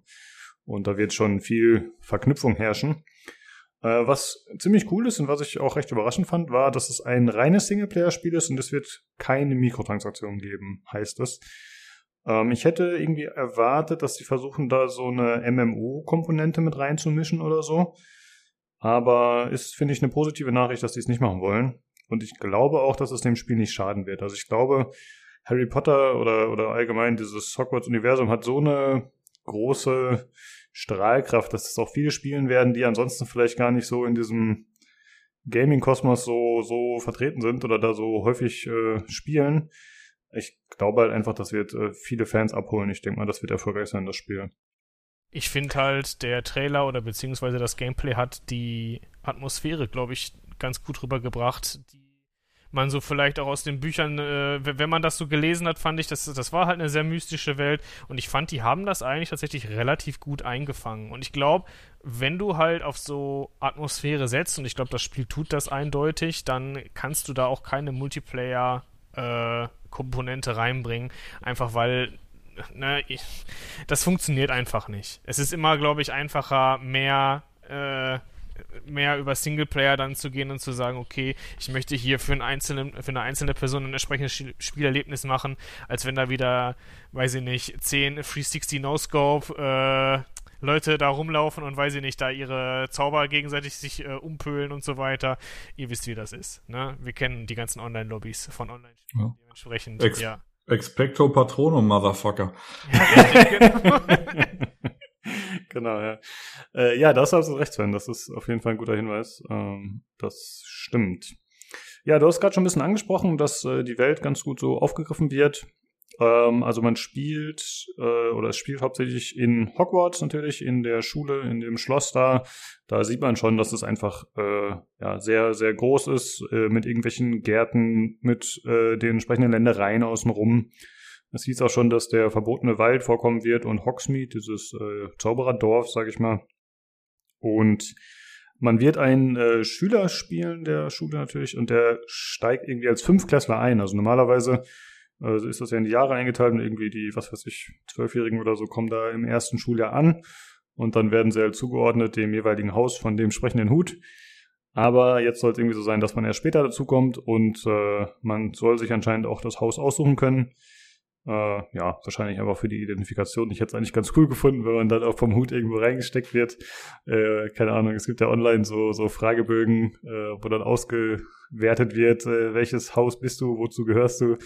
Das hätte ich ganz witzig gefunden, tatsächlich. Ach, man kann das nicht selbst wählen? Doch, man kann das selbst wählen, doch, doch. Achso, ich wollte schon sagen, weil ich hätte das jetzt eigentlich so verstanden, dass man das kann. Weil, ja, okay. Mhm. Dann habe ich dich. Ja. ja. Oder wenn du äh, mit deinem Google-Account dich einloggst, dann wirst du auch zugewiesen auf Basis deiner Suchhistorie. Äh, okay, ja, das könnte äh, einige schlechte Ergebnisse geben, je nachdem. Ähm, ja, ansonsten äh, ist so ein bisschen unklar, was da so an Charakteren auftauchen, die man schon kennt. Äh, wir hatten das uns gemeinsam im Discord-Stream angeschaut und irgendwer meinte schon, ja, ja, der, der Dumbledore ist ein ziemlich alter Typ. Das heißt, der könnte da theoretisch vorkommen, war mir gar nicht so bewusst. Ähm, aber eigentlich habe ich in dem in dem ganzen Gameplay habe ich nur hier den Sir Nicholas erkannt, diesen Geist, den den mit der Halskrause. Hast du noch irgendwen gesehen oder erkannt, Sven, von den Charakteren? Aber ich meine, das ist doch, glaube ich, ganz gut, ähm, weil man, ich meine, Hogwarts als, als Grundvoraussetzung oder als, als Basis für das Spiel ja zu machen, ist ja eigentlich okay. Aber ich glaube, man möchte sich ja schon ein bisschen dann davon abheben, was in den Büchern passiert ist. Und ich glaube, dann zu versuchen, zumindest einen eigenen Cast sich zu erschaffen, vielleicht mit ein paar kleinen Nuancen oder vielleicht auch ähm, weiß ich nicht, so Gastauftritten, wie man das auch immer nennen will. Ähm, mehr würde ich da auch gar nicht machen. Ich finde es schon eigentlich ganz richtig, dass die wirklich versuchen, da was komplett Eigenes in der Hinsicht. Mhm, ja. Das stimmt natürlich. Dann ist man da auf jeden Fall freier und muss nicht irgendwelche Erwartungen erfüllen oder sich da äh, extrem dran halten. Äh, es hieß auch schon, dass die Story nicht von der ursprünglichen Autorin J.K. Rowling geschrieben ist, sondern dass sie halt nur auf ihrer Welt basiert. Und ich hatte mir da das FAQ angeschaut, da wird das mehrfach betont, dass sie an der Story nicht mitgeschrieben hat, aber quasi äh, das absegnet, was Warner Bros. da macht. Ich glaube, die wollten sich so ein bisschen absichern, da sie ja doch äh, in letzter Zeit einige äh, Skandale um Political Correctness irgendwie um die Ohren gehauen bekommen hat. Ich glaube, man wollte wirklich darauf hinweisen, nee, mit der haben wir eigentlich nichts zu tun. Wir verdienen nur Geld mit der, so ungefähr. Ja, ähm, ja ansonsten gibt's noch an Sachen, die so gezeigt wurden? Äh, also ein paar Kreaturen, die man schon kennt aus dem Universum, also Goblins, äh, Hippogreife, Zentauren und Spinnen. Äh, ansonsten äh, soll man auch einen eigenen Charakter erschaffen können. Also man hat nicht einen vorgefertigten Charakter, sondern man kann halt natürlich ein bisschen im Creator dann rumspielen. Äh, außerdem soll's Story-Entscheidungen geben, äh, die ganzen Schulunterrichtsfächer, natürlich äh, Kämpfe, äh, man soll sich einen Special Combat Style aneignen können, was auch immer das bedeutet. Das klingt so ein bisschen so, als könnte man sich verschiedene Zauber zusammenmixen, also keine Ahnung. Ähm, man hat auch Besenreiten gesehen, aber ich weiß ehrlich gesagt nicht, inwieweit das involviert ist. Also es war mir nicht so ganz klar, ob man jetzt vielleicht sogar so als außerschulische Aktivität irgendwie Quidditch spielen könnte oder so. Das wäre ziemlich cool. Wollte ich gerade sagen, als wenn man kein Quidditch spielen kann. In einem Spiel von Harry Potter, ich weiß ja. Ja, es wurde nicht gezeigt. Das fand ich halt komisch, weil das müsste man doch eigentlich direkt zeigen, oder nicht? Weil das ist doch so ein bisschen hype-mäßig. Ja, eigentlich schon. Das ist schon richtig, aber keine Ahnung, warum sie es nicht gemacht haben. Vielleicht wollen sie es auch noch äh, für einen anderen Trailer aufsparen oder so. Wer weiß, ne? Das wird der große Quidditch DLC und dann kommen nämlich doch Richtig. die Microtransactions. Dann wird das ein bisschen wie bei FIFA Ultimate Team. Ist das Early Access das Spiel? dann hole ich mir das nicht. Ja. ähm, ja, ansonsten soll es noch äh, Rätsel geben. Ich meine, das äh, hat man auch so ein bisschen schon gesehen, dass da halt äh, innerhalb der Schule irgendwelche äh, Geheimwände und so aufgemacht werden. Aber ich meine, es passt ja auch perfekt wieder in die Welt rein, in dieses Schloss. Das war auch in den Büchern so, dass da, keine Ahnung, sich drehende Treppen sind und aller mögliche Geheimnisse. Also das äh, ja. passt da wieder sehr gut rein. Ja. Also und von den ganzen Trailer, der ist ja irgendwie so 23 Minuten lang, dieses State of Play Gedöns. Da ist tatsächlich, also für mich persönlich ist dieser Abschnitt irgendwie Combat, äh, das ist irgendwie das, was mich am meisten langweilt. Das sieht alles irgendwie so, ja, ist halt ein bisschen cheesy cheesy und dann juggelt man den irgendwie rum und das mag sein, wenn man selber macht, dass es irgendwie spannend ist, aber das sah jetzt nicht so geil aus. Also wo der Trailer für mich persönlich am meisten lebt, das ist tatsächlich dieses äh, Umgebungsrätsel, diese Kreaturen, gut, dann kann man so seine Katze streicheln, man kann irgendwie sein Haus irgendwo hinstellen oder irgendwelche äh, Tränke machen. Also quasi einfach nur, wenn man quasi durch die Welt geht und mit dieser Welt irgendwie lebt und interagiert. Das fand ich jetzt irgendwie so für mich am spannendsten und halt irgendwie Dinge zu entdecken. Dass man da jetzt irgendwie seine Mitschüler irgendwie juggeln kann und irgendwie Fässer, die explodieren, auf die wirft. Oder wahrscheinlich sind es nicht Mitschüler, sind irgendwelche bösen Phantome, wie auch immer die aus. Ne? Aber äh, das, äh, ja, das war so mein äh, Takeaway von diesen 23 Minuten. Ja, ich finde, da ist so ein bisschen die Frage, wie gestaltet sich das genau? Weil bisher gibt es ja kein richtiges Gameplay. Man hat es halt, wie gesagt, in Engine gesehen, aber man weiß jetzt nicht, wie sieht das HUD aus, wie führt man Zauber aus, was muss man dafür machen? Äh, sind das irgendwelche schwierigen Kombinationen oder One-Click-Dinger? Das wäre halt so ein bisschen das, finde ich, was das für mich ausmacht. Ne? Da muss man mal gucken. Ja, ansonsten muss ich sagen, finde ich es äh, technisch sehr, sehr gut. Also hätte ich nicht gedacht, das ist so ein bisschen für mich auf einem Level mit Dokevi, habe ich schon gesagt. Also ja, Dokevi sah krasser aus, aber ich finde, das hier ist halt nicht unbedingt so ein Spiel, was mich vom, was ich jetzt unbedingt spielen will, vom Setting her oder so. Auch wenn ich Harry Potter eigentlich früher sehr mochte.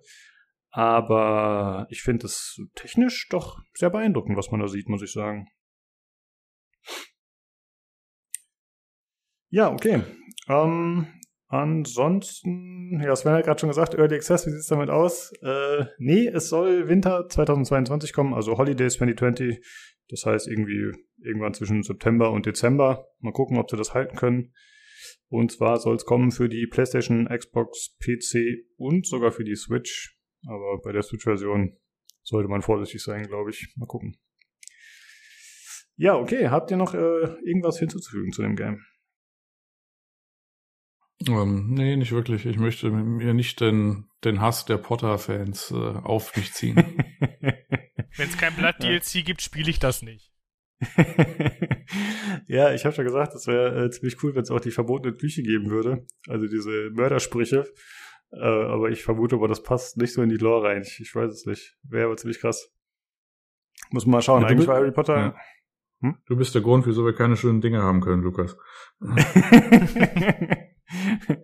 also eigentlich war die Harry, das, das Franchise Harry Potter ja schon immer eher so auf Entwaffnen und äh, äh, auf irgendwelche Betäubungszauber und so ausgerichtet, zumindest von der Seite der Guten, wobei es ja hinterher natürlich in den Büchern doch schon äh, brutaler zur Sache ging. Ähm, ja, muss man mal gucken, wie das hier sein wird. Man hat ja zumindest auch äh, nichtmenschliche Gegner. Keine Ahnung. Schwierig zu sagen. Ja, gut, äh, dann kommen wir, würde ich sagen, zum nächsten Spiel, wo es auf jeden Fall ein bisschen brutaler zu gehen wird. Und zwar geht es um The Quarry. Quarry? Wie spricht man das aus? Der Steinbruch? Ich glaube, Quarry heißt es, ne? Uh, das ich ist ein kann dir nicht helfen, Lukas, aber fahren Sie vor. Quarry, der Steinbruch. Der Steinbruch. Ja. ja, ja, aber ich, ja genau, also das Spiel Der Steinbruch. Uh, das ist ein storybasiertes uh, Horrorspiel von Supermassive Games. Äh, das sind die, die zuletzt die Dark Pictures Anthology gemacht haben, aber die auch Until Dawn gemacht haben. Und dieses Spiel hat direkt stark erinnert an Until Dawn, finde ich. Ja, das Ganze wird so beworben als Cinematic Experience. Ich weiß noch nicht genau, wie man das spielt. Das wurde nicht klar, weil man keine echten Gameplay-Szenen gesehen hat. Ich vermute mal, es wird ein Third-Persons-Game sein, wie auch Until Dawn. Und äh, das ist so angelegt, dass es äh, der letzte Tag des Sommercamps ist und äh, die Teilnehmer wollen da gemeinsam nochmal eine gute Zeit haben, eine Party haben, aber das gerät dann irgendwie außer Kontrolle und äh, da passieren allerlei Dinge mit irgendwelchen Dorfbewohnern und auftauchenden Monstern. Und äh, das Ganze ist auch wie schon Until Dawn mit äh, Schauspielern umgesetzt. Äh, es gibt äh, einige Bekannte aus Filmen und Serien, äh, die man kennen könnte. Ich kannte jetzt ehrlich gesagt nur Ariel Winter von Modern Family. Aber ich kann ja mal kurz vorlesen, wer noch dabei ist. Äh, David Arquette, Justice Smith, Brenda Song, Lance Henriksen, Lin Shay und mehr. Also es ist eine ziemlich große Liste, die am Ende gezeigt wird. Und das Ganze soll mit bis zu sieben Freunden spielbar sein, soll, äh, sein. Äh, beziehungsweise, nee, spielbar ist ein bisschen falsch. Man kann die in die Party einladen und man streamt das dann sozusagen für die über das Spiel Ingame, so habe ich das zumindest verstanden. Und äh, die können dann abstimmen über Entscheidungen, die getroffen werden sollen. Es war ja schon bei Until Dawn so, dass halt Charaktere sterben können oder dass äh, irgendwas mit denen passieren kann. Und ich glaube, das soll ja auch so sein. Nur, dass dann eben andere mit einwirken können, was natürlich ja, weiß ich nicht. Könnte zu Streitigkeiten führen, sowas. Mal gucken. Und äh, ein Couch Coop soll ebenfalls möglich sein. Und es soll einen Movie Mode geben, äh, wenn man selbst spielen will, aber anscheinend, oder wenn man das Spiel erleben will, aber nicht selbst so eine große Herausforderung will oder so, dann ist es anscheinend so ein, ja, ich schaue mal einfach zu Modus. Und das Spiel soll erscheinen am 10. Juni schon, also gar nicht mehr lange für PlayStation, Xbox und PC. Ja, wie sieht es aus mit dem äh, euch? Äh, Sven, hast du schon mal irgendwas von denen gespielt vorher von Supermassive Games, von deren letzten Games? Ja, Until Dawn habe ich tatsächlich gespielt auf der Playstation. Und das fand mhm. ich auch eigentlich ziemlich gut oder finde es auch immer noch ziemlich gut. Ich finde nur, seitdem hat sich diese Reihe, ich meine, wenn man sie denn Reihe nennen will, ne, aber ich meine, Supermassive Games hat ja diese ganzen äh, Spiele vorher auch schon gemacht. Ich weiß jetzt nicht, ob das jetzt nur ähm, wie hieß ihn, du hattest den Namen gerade gesagt, wie hießen die nochmal, diese Trilogie? Oder? Dark Pictures. Dark Pictures war das, ne? Ähm, ich fand halt, alles, was ich davon gesehen habe, es ist halt irgendwo gefühlt immer wieder dasselbe. Immer wieder bedient sich dieses, dieses Spielgenre an diesen ähm, Horror-Movie-Klischees, ähm, wo ich mir so dachte, okay, beim ersten Mal bei Until Dawn war es noch irgendwo interessant, spannend, ähm, aber irgendwie entwickelt sich diese Serie einfach für mich nicht weiter. Und ähm, ich muss auch hier ganz ehrlich sagen, so was mich, was ich jetzt vom Trailer also so mitgenommen habe, war im Endeffekt eigentlich, dass es wieder dieselbe Prämisse ist, die auch schon damals bei Until Dawn war, nur mit anderen Schauspielern und einer anderen, ich sag mal, an und für sich vielleicht äh, anderen Kulisse drumherum. Aber ansonsten sehe ich da halt nicht, wo das jetzt. Ich, ich glaube, ich könnte auch Until Dawn spielen und hätte, glaube ich, denselben, denselben Faktor wie bei dem Spiel jetzt. Also ich muss ganz ehrlich sagen, mich hat das Ganze relativ kalt gelassen. Ähm, vielleicht auch, weil ich jetzt äh, so enttäuscht war von The Dark Pictures. Aber ja, müsste ich mir anschauen zuerst, wie wirklich die, die, die Spielszenen an sich sind. Hm. Ja, also was ich so von Dark Pictures gesehen habe, fand ich auch äh, überraschend schwach tatsächlich. Ähm, ich hatte nochmal auf Wikipedia geschaut, die haben ja auch Little Nightmares 2 gemacht. Äh, das fand ich relativ überraschend, weil das für mich überhaupt nicht in diese Liste reinpasste. Aber ja, also ich, ich habe auch das Gefühl, sie wollen jetzt an Until Dawn eher so ein bisschen anknüpfen wieder. Also es wirkt ja schon sehr ähnlich. Ähm, wie sieht's aus mit dir, Jan? Ist das ein Spiel, was du ausprobieren würdest, oder? Ich habe nur eine Nachricht vom Kumpel, dass er das mal irgendwie äh, irgendeins von diesen Spielen irgendwie spielen wollte. Ich weiß gar nicht welcher. Ich weiß auch nicht mal, ob die irgendwie geschichtlich aufeinander irgendwie äh, aufbauen. Ähm, also wenn, dann würde ich mich wahrscheinlich, weiß nicht, wenn er mal äh, auf eine Wohnzimmertour da äh, hinzukommt, dann wahrscheinlich eher an Until Dawn oder so, so als ist irgendwie versuchen, als äh, bei, den, bei dem anderen Kram. Aber ja, für so ein One-Off irgendwie für einen Abend oder zwei ist vielleicht nicht schlecht, aber ich würde jetzt nicht zu viel erwarten. Ja. Äh, sagen wir es mal so, also ähm, wie heißen dieses äh, Koop-Ding hier von dem von dem Irren äh, It Takes Two? Das würde ich wahrscheinlich eher spielen wollen, wenn er mal da ist, als den anderen Kram. Vielleicht lassen wir das okay. mal so stehen. Ja, äh, kann ich äh, gut nachvollziehen, würde ich glaube ich auch so machen. Ja, mal schauen. Äh, wie gesagt, am 10. Juni werden wir spätestens mehr wissen. Okay, dann äh, noch zu einem anderen Spiel, äh, über das ich gestolpert bin. Morbid Metal. Ähm, das ist jetzt keine Neuankündigung. Ich dachte erst, es wäre eine, aber es gibt irgendwie schon seit einem Jahr oder so, geistern da schon irgendwelche Trailer oder Gameplay-Szenen rum. Äh, aber ich wollte es gerne mal erwähnen, weil ich finde, es macht einen ziemlich coolen Eindruck. Äh, das Ganze ist ein Third-Person Dark Sci-Fi Roguelike. Ähm, und was ich daran interessant finde, ist, dass es ein Solo-Entwickler ist. Äh, das ist von einem deutschen Entwickler, Felix Schader heißt der. Und ich habe mich da mal auf dem Discord ein bisschen umgeschaut äh, und im Prinzip macht er das alles alleine. Äh, der greift halt teilweise auf so ein paar Bibliotheken zurück, wo er halt irgendwelche Assets rauszieht. Äh, und der source die Musik aus, was dann auch so ein Metal Industrial Soundtrack ist. Und er entwickelt das Ganze in Unity, äh, was ich immer ganz cool finde, wenn man die Engine mal sieht und dann äh, Spiele sieht, die einem da gefallen. Das kommt nicht so häufig vor, finde ich. Und äh, ja, es macht einfach, finde ich, einen ziemlich guten Eindruck. Also es ist äh, so das Konzept, finde ich ein bisschen strange. Und zwar ist es so, dass man äh, vier Charaktere in einen Roster reinwählt. Also es gibt anscheinend noch mehr zur Auswahl. Und mit denen ist es dann so, dass man jederzeit in Echtzeit den Charakter wechseln kann. Also wie so ein Formwandler sozusagen ich habe noch nicht so ganz verstanden, was da die Idee ist. Ich habe ihn noch angeschrieben auf dem Discord, habe noch keine Antwort bekommen, weil ich wollte mal wissen, so, so wie kommt man darauf, dass man das machen möchte? Weil ich habe mir eigentlich gedacht, eigentlich wäre es doch cooler, wenn man einen Charakter hätte, der mehr Fähigkeiten hat und mehr Identifikation gibt. Das war so meine Idee. Ich bin mal gespannt, äh, ob er sich da noch meldet und was da die Intention war.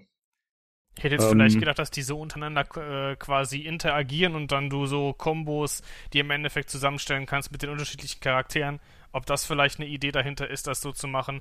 Es sah jetzt nur leider irgendwie in dem Trailer nicht so aus, als wäre das der Fall. Vielleicht kommt das ja noch, weiß ich nicht. Ähm, aber für mich sah das jetzt halt auch eher so ein bisschen einfach nur als Nice-to-Have-Feature dabei aus. Anstatt ja. das vielleicht, ich meine, wie gesagt, es ist jetzt erstmal nur ein Trailer, ob das jetzt wirklich hinterher gameplay-technische Auswirkungen hat, kann ich natürlich jetzt noch nicht sagen. Ähm, ja, aber ich, ich, es sah zumindest jetzt erstmal so aus, als wenn das erstmal so rein wie, wie, nennt man das hier? Dass es im Endeffekt für, eigentlich nur was rein Optionales ist und nichts, was äh, gameplay-technisch entscheidend ist am Ende. Ja. Vielleicht eine ja, persönliche genau. Präferenz oder so. Genau, man hätte halt auch alles in einem Charakter unterbringen können, theoretisch. Genau, das ja. ist halt so, wie ich es bisher verstehe. Aber kann natürlich sein, dass da noch eine Ebene ist, die wir noch nicht erkannt haben. Ähm, ansonsten bietet es so das, was man halt aus Roguelikes ehrlich gesagt so kennt, also äh, Freischaltungen, die dann global gelten, äh, wo, wo, dann so ein Fortschritt gespeichert wird. Ansonsten Loot, äh, Lootware, Upgrades, äh, semi-prozedural generierte Level hat er es genannt. Ich weiß ehrlich gesagt nicht genau, was das bedeuten soll, habe ich ihn auch noch gefragt, aber jetzt auch noch keine Antwort erhalten, äh, weil ja, keine Ahnung, was das genau heißen soll, aber es ist zumindest so, dass die Level nicht alle immer handgebaut sind.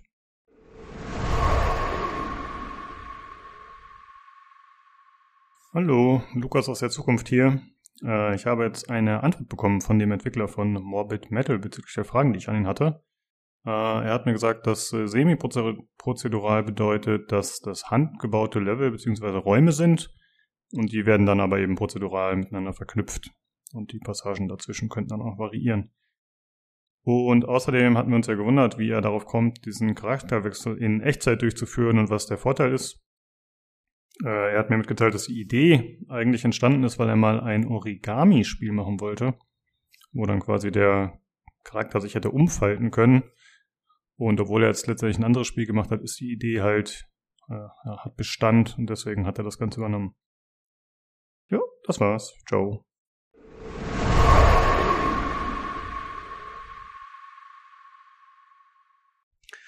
Äh, das Ganze befindet sich laut ihm noch in einem frühen Entwicklungsstadium. Und Release ist auf keinen Fall mehr für 2022 angedacht. Eventuell eine Demo, hat er geschrieben, muss er mal gucken. Ähm, ja, das war es eigentlich bisher, was so zu sagen ist. Also man kann sich das Ganze mal anschauen. Ich finde, es wirkt ein bisschen uninspiriert teilweise, wie das Ganze aussieht, äh, was vermutlich damit zu tun hat, dass er eben auf gewisse Assets zurückgreift. Ich weiß nicht, inwieweit er jetzt die Charaktere alle äh, von Hand so gestaltet hat. Ich finde, das wirkt manchmal ein bisschen, ein bisschen glatt poliert, kann man das so sagen, so ein bisschen, weiß ich nicht, ein bisschen langweilig teilweise. Wobei manche Charaktere auch cool aussehen. Aber ich werde das auf jeden Fall im Auge behalten. Ich habe es mir direkt auf die Wishlist gepackt. Äh, also ein Early Access, äh, nee, kein Early Access Titel, aber ein Titel, der auf meiner Wishlist landet ist. Und äh, dann werde ich es auf jeden Fall beobachten. Und wenn man es spielen kann, werde ich wahrscheinlich mal reinschauen, beziehungsweise dann berichten hier im Podcast. Ja, gut. Das waren die Spiele soweit, über die wir sprechen wollten. Äh, beziehungsweise jetzt kommen wir zu dem großen, und zwar Elden Ring.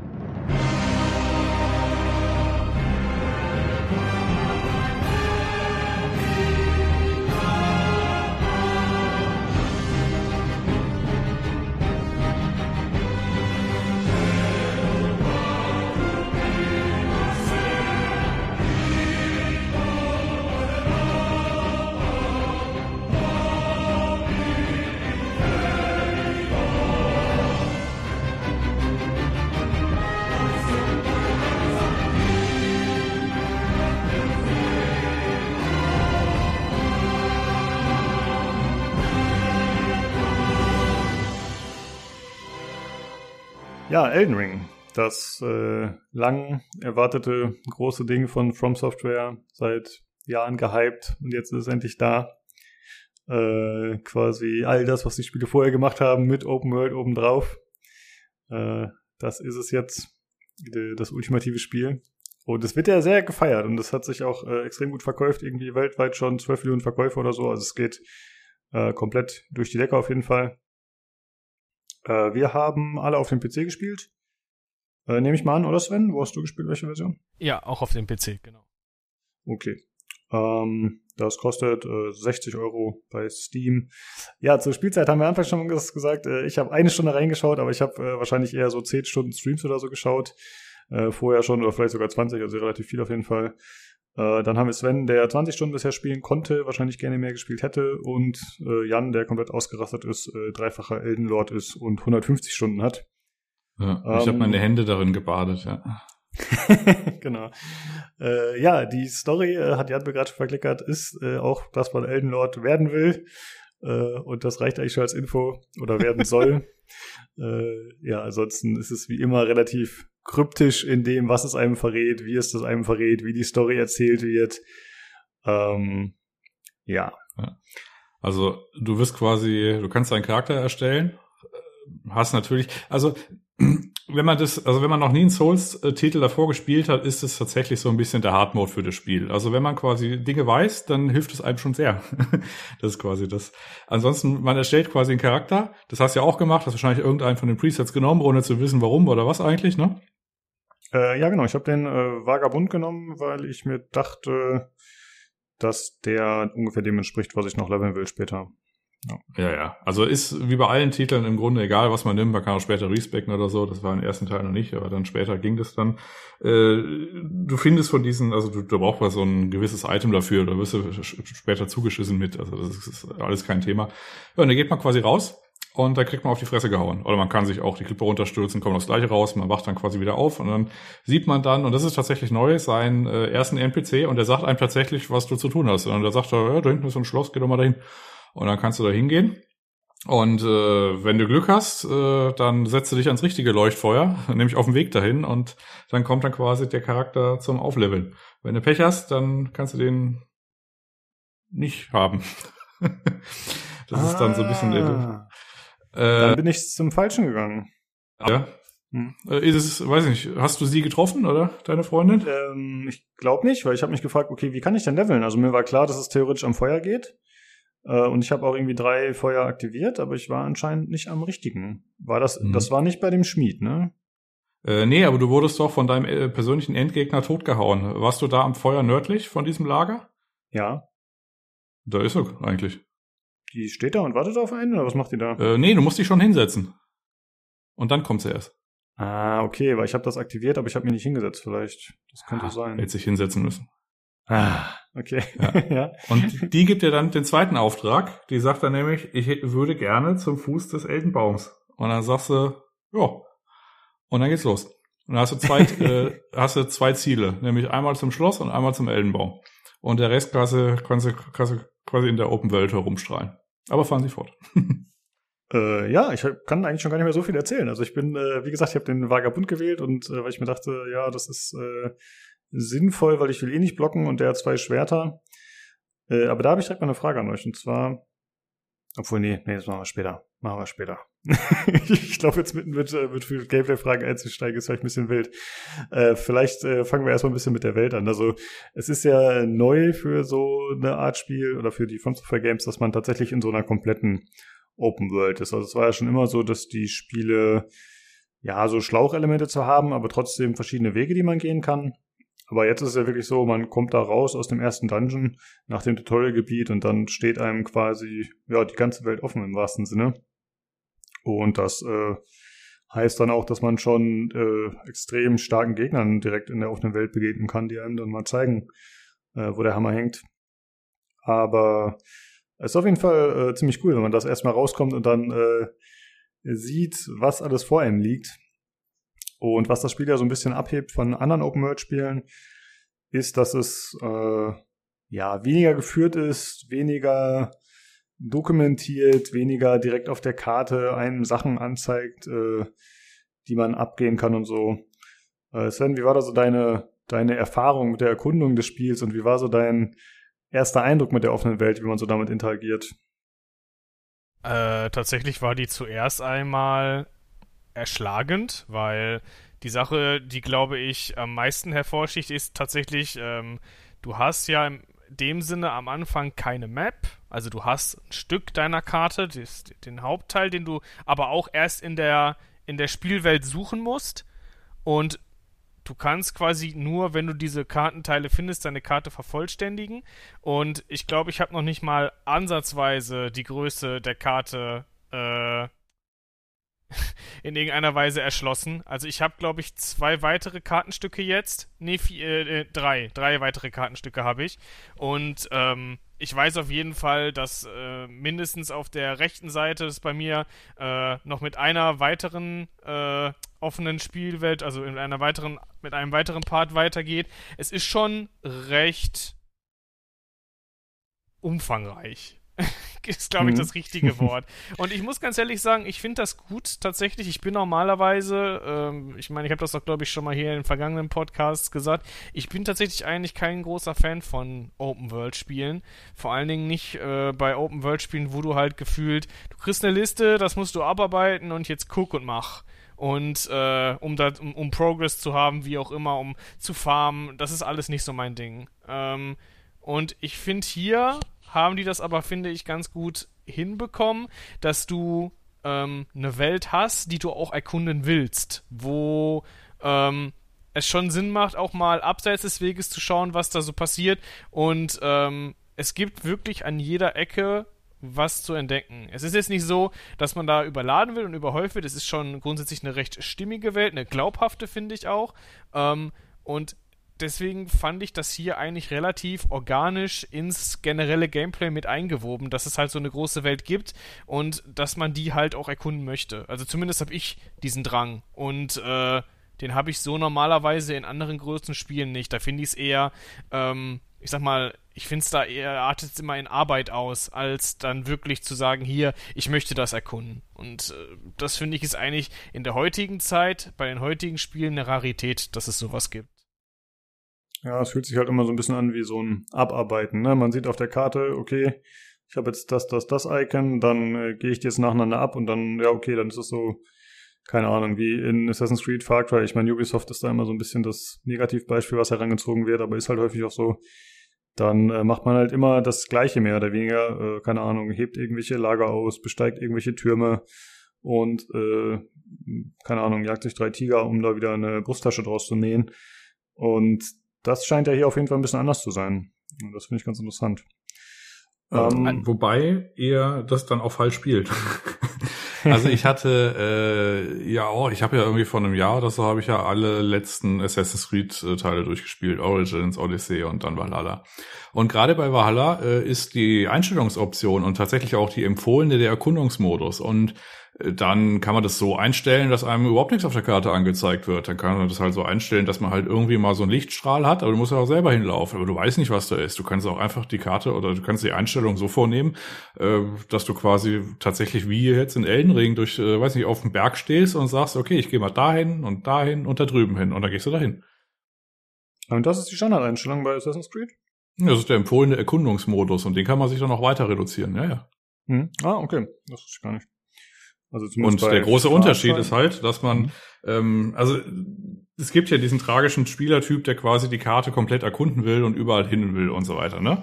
Und es gibt dann äh, so Leute wie mich, denen halt es einfach egal ist, ob im Anfangsgebiet noch zwei Höhlen da sind. Dann habe ich es halt nicht, äh, nicht entdeckt. Ist dann halt so. Vielleicht im nächsten Playthrough oder so. Deswegen habe ich es auch dreieinhalb Mal durchgespielt.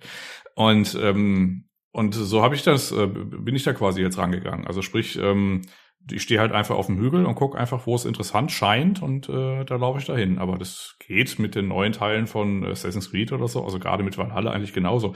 Der Unterschied ist natürlich, dass es ähm, jetzt nicht so komplett ausrastet, was äh, diesen Entdeckungsdrang, den der Ellentree dann, äh, äh Ellentree sage ich schon, äh, Ellenring hat, äh, dass du halt so komplett absurde Sachen teilweise erlebst oder dich dann irgendwie so fragst, wie viele Leute haben das jetzt eigentlich auch erlebt? Also die Antwort ist ein paar tausend wahrscheinlich angesichts der Verkaufszahlen. Aber es fühlt sich trotzdem so an, als ob du irgendwie der erste Mensch äh, bist, der da irgendwie gerade die Klippe runtergegangen bist, wo das echt schwierig war. Und auf einmal hast du da irgendwie so einen Ort und äh, du stehst dann so da, hast irgendwie so einen schwierigen Kampf hinter dir und fragst dich, warum hättest du eigentlich gerade gemacht und wer war schon mal hier? Und äh, das kann das Spiel halt an jeder Ecke. Und gerade so in den ersten paar Stunden siehst du eigentlich alle 20 Minuten irgendwas Wildes. Also angesehen, äh, also äh, ausgehend von der Fortbewegungsweise der äh, der Widder äh, von irgendwelchen Sachen, die sich in andere Dinge verwandeln, äh, weiß ich, große Bären, äh, also das ist äh, die ganze Welt ist quasi voll mit äh, kuriosem äh, Kram. Ja. Äh, ich muss sagen, ich hatte das äh, so erwartet, als ich losgespielt habe, dass ich äh, quasi direkt, wenn ich irgendwas sehe, irgendeine Landmark, dass ich da direkt in irgendeinen Dungeon oder so reinstolper. Ist aber tatsächlich gar nicht sofort passiert. Ähm, ich war dann bei diesem Lager, was man da ausheben kann. Und da habe ich dann gesehen, als ich mich da durchgeschlichen habe und versucht habe, die Gegner alle wegzumeucheln, dass es da zumindest erstmal eine Treppe gab, die so nach unten führte. Und das war auf jeden Fall schon so, dass ich gedacht habe, ah, okay, da könnte irgendwas sein, äh, was erwartet einen wohl. Ähm, mich würde mal interessieren, wie habt ihr denn das Spiel angefangen? Äh, Jan, du vielleicht bei deinem ersten Playthrough erstmal was war da so dein, dein Bild, deine Herangehensweise? Also hast du ja einen Zauberer gespielt, Nahkämpfer, Fernkämpfer, was war so dein Go-To? Äh, ich habe angefangen mit einem Dex mit einem Dex-Charakter. Also ich habe auch diese zwei Schwerter-Geschichte genommen und da erstmal irgendwie durchgegangen. Äh, dann habe ich irgendwie durch Zufall, also gar nicht durch irgendwelche Guides, äh, tatsächlich das Game-Breaking äh, Schwert gefunden, nämlich das Bloodhound-Ding. Und ähm, dann bin ich, habe ich das einfach genommen. Mittlerweile habe ich zweimal, weil passiert ja bei mehreren Durchspielen. Und äh, das ist dann quasi so eine, äh, ja, eine relativ große Waffe, die quasi mit Primär Dex, aber halt auch so eine Stärke spielt. Also gezaubert habe ich jetzt gar nicht, wobei ich jetzt mittlerweile, ich glaube, bei Level 224 bin oder so im vierten Durchgang. Und jetzt zauber ich auch ein bisschen, weil ich habe halt genug Punkte dafür. Aber ich habe zweite Teile einfach als Klopper quasi gespielt. Ja. Also hast du wahrscheinlich auch äh, vornehmlich dann entweder eine Waffe als Zweihandwaffe oder zwei Waffen gespielt ohne Schild, denke ich mal, ne? Oder? Äh, genau, ich habe erstmal ein bisschen mit Schild gespielt, also weiß nicht so die, weiß nicht erste erste Hälfte und dann irgendwann hatte ich aber genug für eine dicke Rüstung und dann habe ich noch so ein paar Talismane gefunden, die dann quasi meine äh, Verteidigung noch boosten und das war der Moment, wo ich das Schild weggeworfen habe, das Ding in beide Hände und dann äh, habe ich quasi angefangen äh, so zu spielen. Ja, das habe ich habe ich dann quasi im Endgame dann so gemacht, ja. Ja. Äh, Sven, wie sieht's bei dir aus? Ich meine, gut, ihr habt ja beide schon relativ viel From Software gespielt, aber was war so dein Bild? Tatsächlich äh, habe ich das erste Mal, das habe ich auch tatsächlich vorher noch nie gemacht, ich habe mit der Deprive-Klasse gestartet. Das ist die, die Bettler-Klasse. Das heißt, die, hat, äh, die am Anfang nackig ist und gar nichts hat. Und äh, meine Idee war halt äh, eigentlich, dass ich gerne, ich habe schon, das habe ich zumindest vorab gesehen, ich weiß, es ist in diesem Spiel m, das Schwert vom Guts, also von Berserker gibt. Und äh, also von dem Manga, weiß ich nicht, ob man, ob ihr das kennt, weil der Hiyazaki, der Hauptentwickler, war relativ großer Fan von der Serie, deswegen ist das als äh, Easter Egg da wohl irgendwo drin. Und ich würde gerne dieses Schwert spielen. Ich weiß jetzt schon, das ist ein Colossal Great Sword, das heißt also, ich brauche relativ viel Stamina. Hm, das ist ja jetzt äh, in dem Spiel auch Gott sei Dank so, dass man halt auf, den, auf diesem Stat, den man dann leveln muss, ähm, halt auch die Equip Load mit direkt drauf hat. Und dementsprechend äh, habe ich gesagt, okay, ich gucke jetzt, dass ich halt äh, viel Strength, viel Dex und äh, oder nicht Dex, also viel für Stamina, ich weiß gerade nicht, wie das äh, wie das Attribut heißt. Ausdauer. Ja, im Endeffekt das, ich weiß gerade nicht, wie es auf Englisch heißt. Äh, aber, ja, aber im Endeffekt das. Genau, Endurance. Und äh, dann will ich halt gucken, dass ich dann halt mit einem Zweihänder spiele. Das ist auch so tatsächlich ähm, eine ähnliche Spielweise, wie ich damals auch in Dark Souls 3 hatte. Da, halt, da hatte ich einen Faith-Charakter. Jetzt hier will ich halt gucken, dass ich halt erstmal nur auf dieses Schwert gehe und dann gucke ich halt so drumherum, was man für Waffen findet. Und die würde ich dann halt auch schauen, dass man und dann irgendwie guckt halt. Ich habe auch dieses Wolfsschwert, ich weiß nicht, ob es das ist, was Jan, äh, was der Jan jetzt meint. Ähm, aber ich, ich, ich, ich, ich lasse das doch so ein bisschen auf mich wirken. Im Moment spiele ich mit einem Morgenstern und äh, auch einem Schild tatsächlich. Weil, wie gesagt, bei der Deprive-Klasse hast du halt keine Ausrüstung am Anfang. Das fand ich halt mal ganz interessant. Einfach weil du halt ähm, dann so ein bisschen mehr darauf achtest, was, was findest du jetzt wirklich in der Spielwelt und was nutzt du davon dann am Ende des Tages auch wirklich. Und im Endeffekt läuft mein Charakter jetzt aktuell in äh, diesen Gothic-Sachen rum und hat halt jetzt ein Schild und eben den Morgenstern, den ich benutze. Hm. Der startet mit einer Keule, oder? Was ist der so startet mit der, genau, der startet nur mit einer Keule und einem, nee, ich glaube sogar nur mit der Keule. Holzschild hat er gar nicht in dem Spiel. Nur eine Keule, ja. ja. Sonst hat er nichts. Und also halt, für dein Great Sword äh, musst du ein bisschen wandern gehen, aber du kannst zumindest dran. Ja, ich, ja, ich äh, hoffe, ich finde es zeitnah. Ich würde es schon gerne spielen, wobei ich äh, mir denke, dass das wahrscheinlich, wenn das ein Great Sword ist, dass es wahrscheinlich relativ viel äh, Strength braucht und die habe ich jetzt nicht. Ich glaube, ich habe 22 oder so. Ich weiß gar nicht. Mein Charakter ist jetzt, ich habe jetzt die ersten, ich denke, das erste Gebiet habe ich durch, das zweite wahrscheinlich jetzt auch, wenn man das als zweites betiteln will. Und ich bin jetzt bei Level 37. Die Sache ist halt, die Deprive-Klasse fängt auch mit Level 1 an und hat alle Stats auf 10.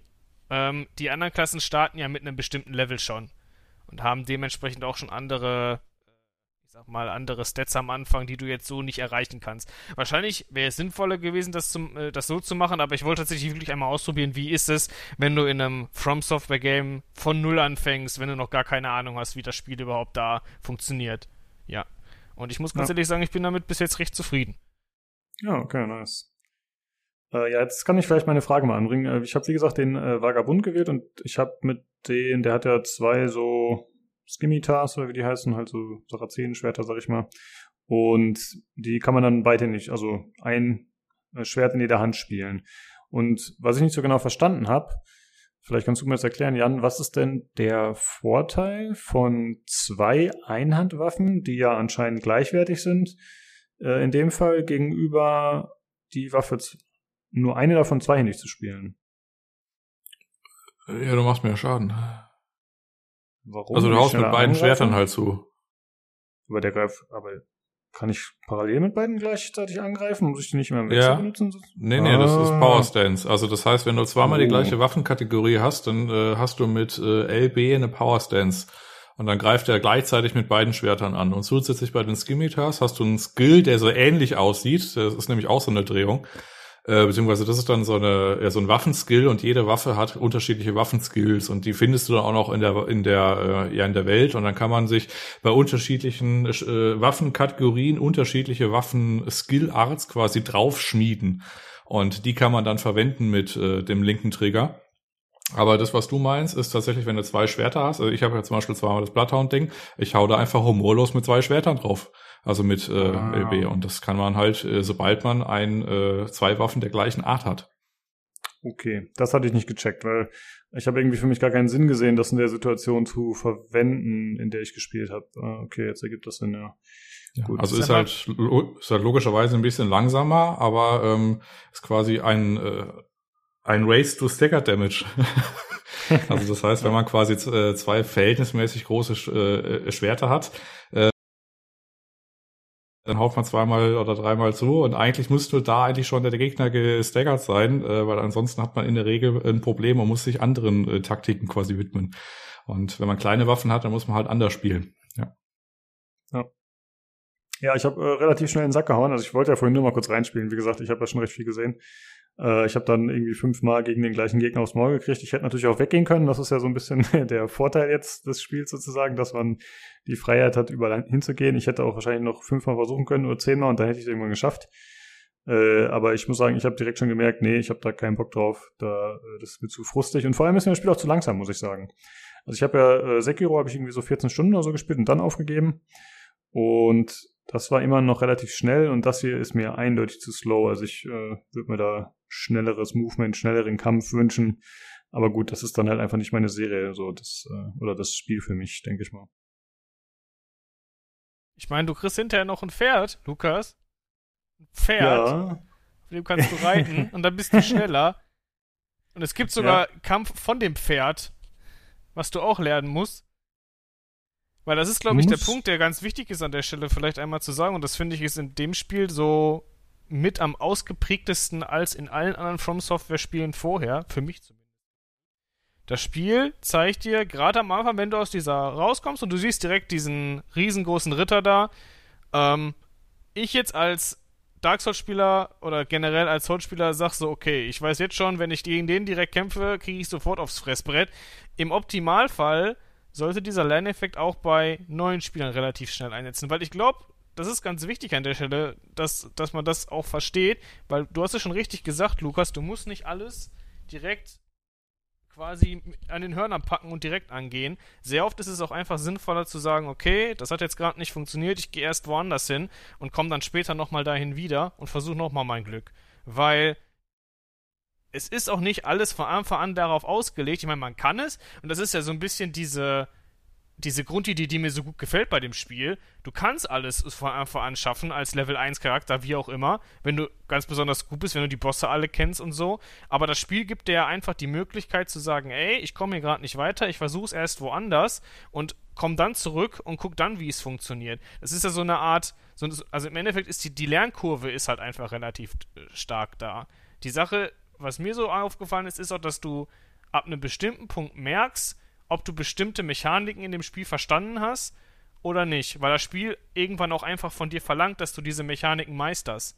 Und wenn du die Zeit dafür dir gibst und das dann versuchst, dann wird das auch hinterher funktionieren. Und das ist, finde ich zumindest, eines der größten Stärken von den Spielen. Das war ja auch schon bei Dark Souls so und ich finde, das ist auch hier nochmal in der Hinsicht ganz besonders der Fall.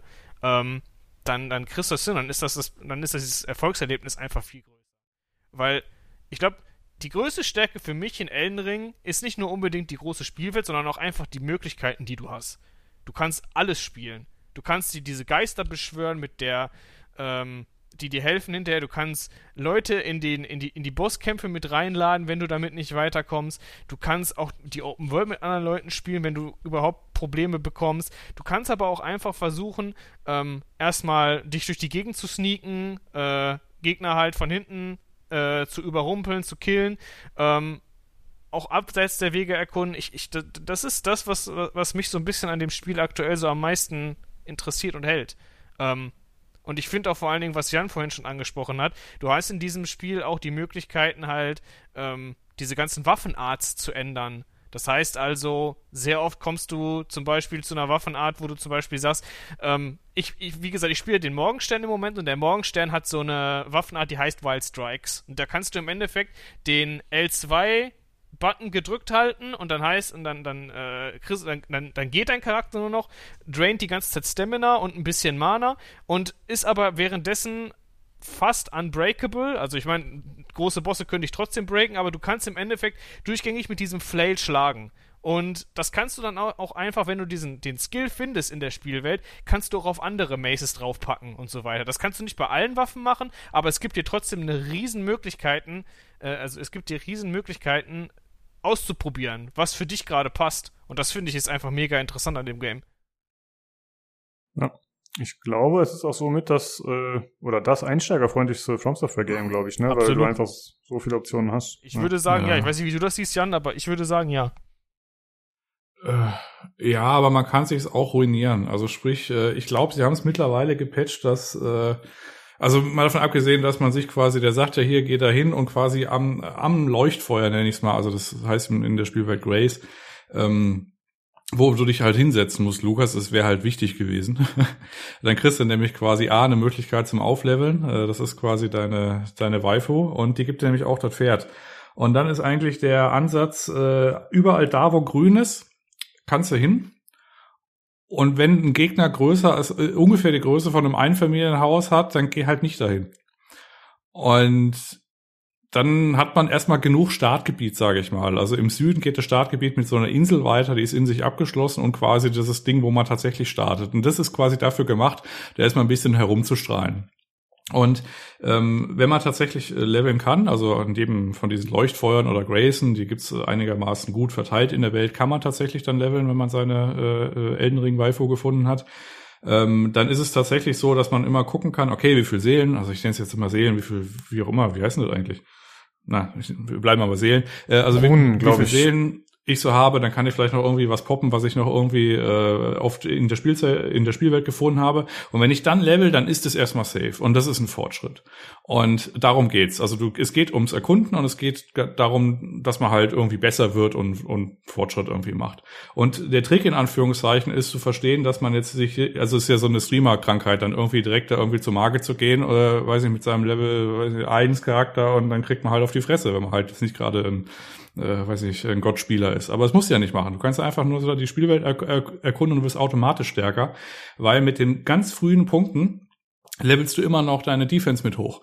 Und äh, natürlich muss man auch mal irgendwie Leben leveln und so weiter und so fort. Aber mit jedem Punkt, den man quasi wahllos erstmal investiert, äh, wirst du erstmal schon mal besser. Und das ist ein nicht zu vernachlässigender Effekt, den man aber nicht wirklich sieht. Man merkt nur später, wenn man dann quasi äh, wieder ins Startgebiet bekommt, dass man quasi da einfach ohne Schild durchlaufen kann und die können dir einfach nichts mehr. Und ähm, das ist halt relativ wichtig, dann zu sagen, okay, ich gucke mir jetzt quasi Dinge an, ich äh, bin irgendwie neugierig und schaue mal dorthin und schaue dahin und lass mich so ein bisschen treiben. Und ich muss mich jetzt nicht irgendwie eine Stunde lang an einem Boss äh, aufarbeiten oder so. Ich kann auch mal gucken, was mich so in der Welt so ähm, äh, erwartet und äh, parallel halt dann aufleveln. Und dann geht's dann irgendwann von alleine weiter. Hm.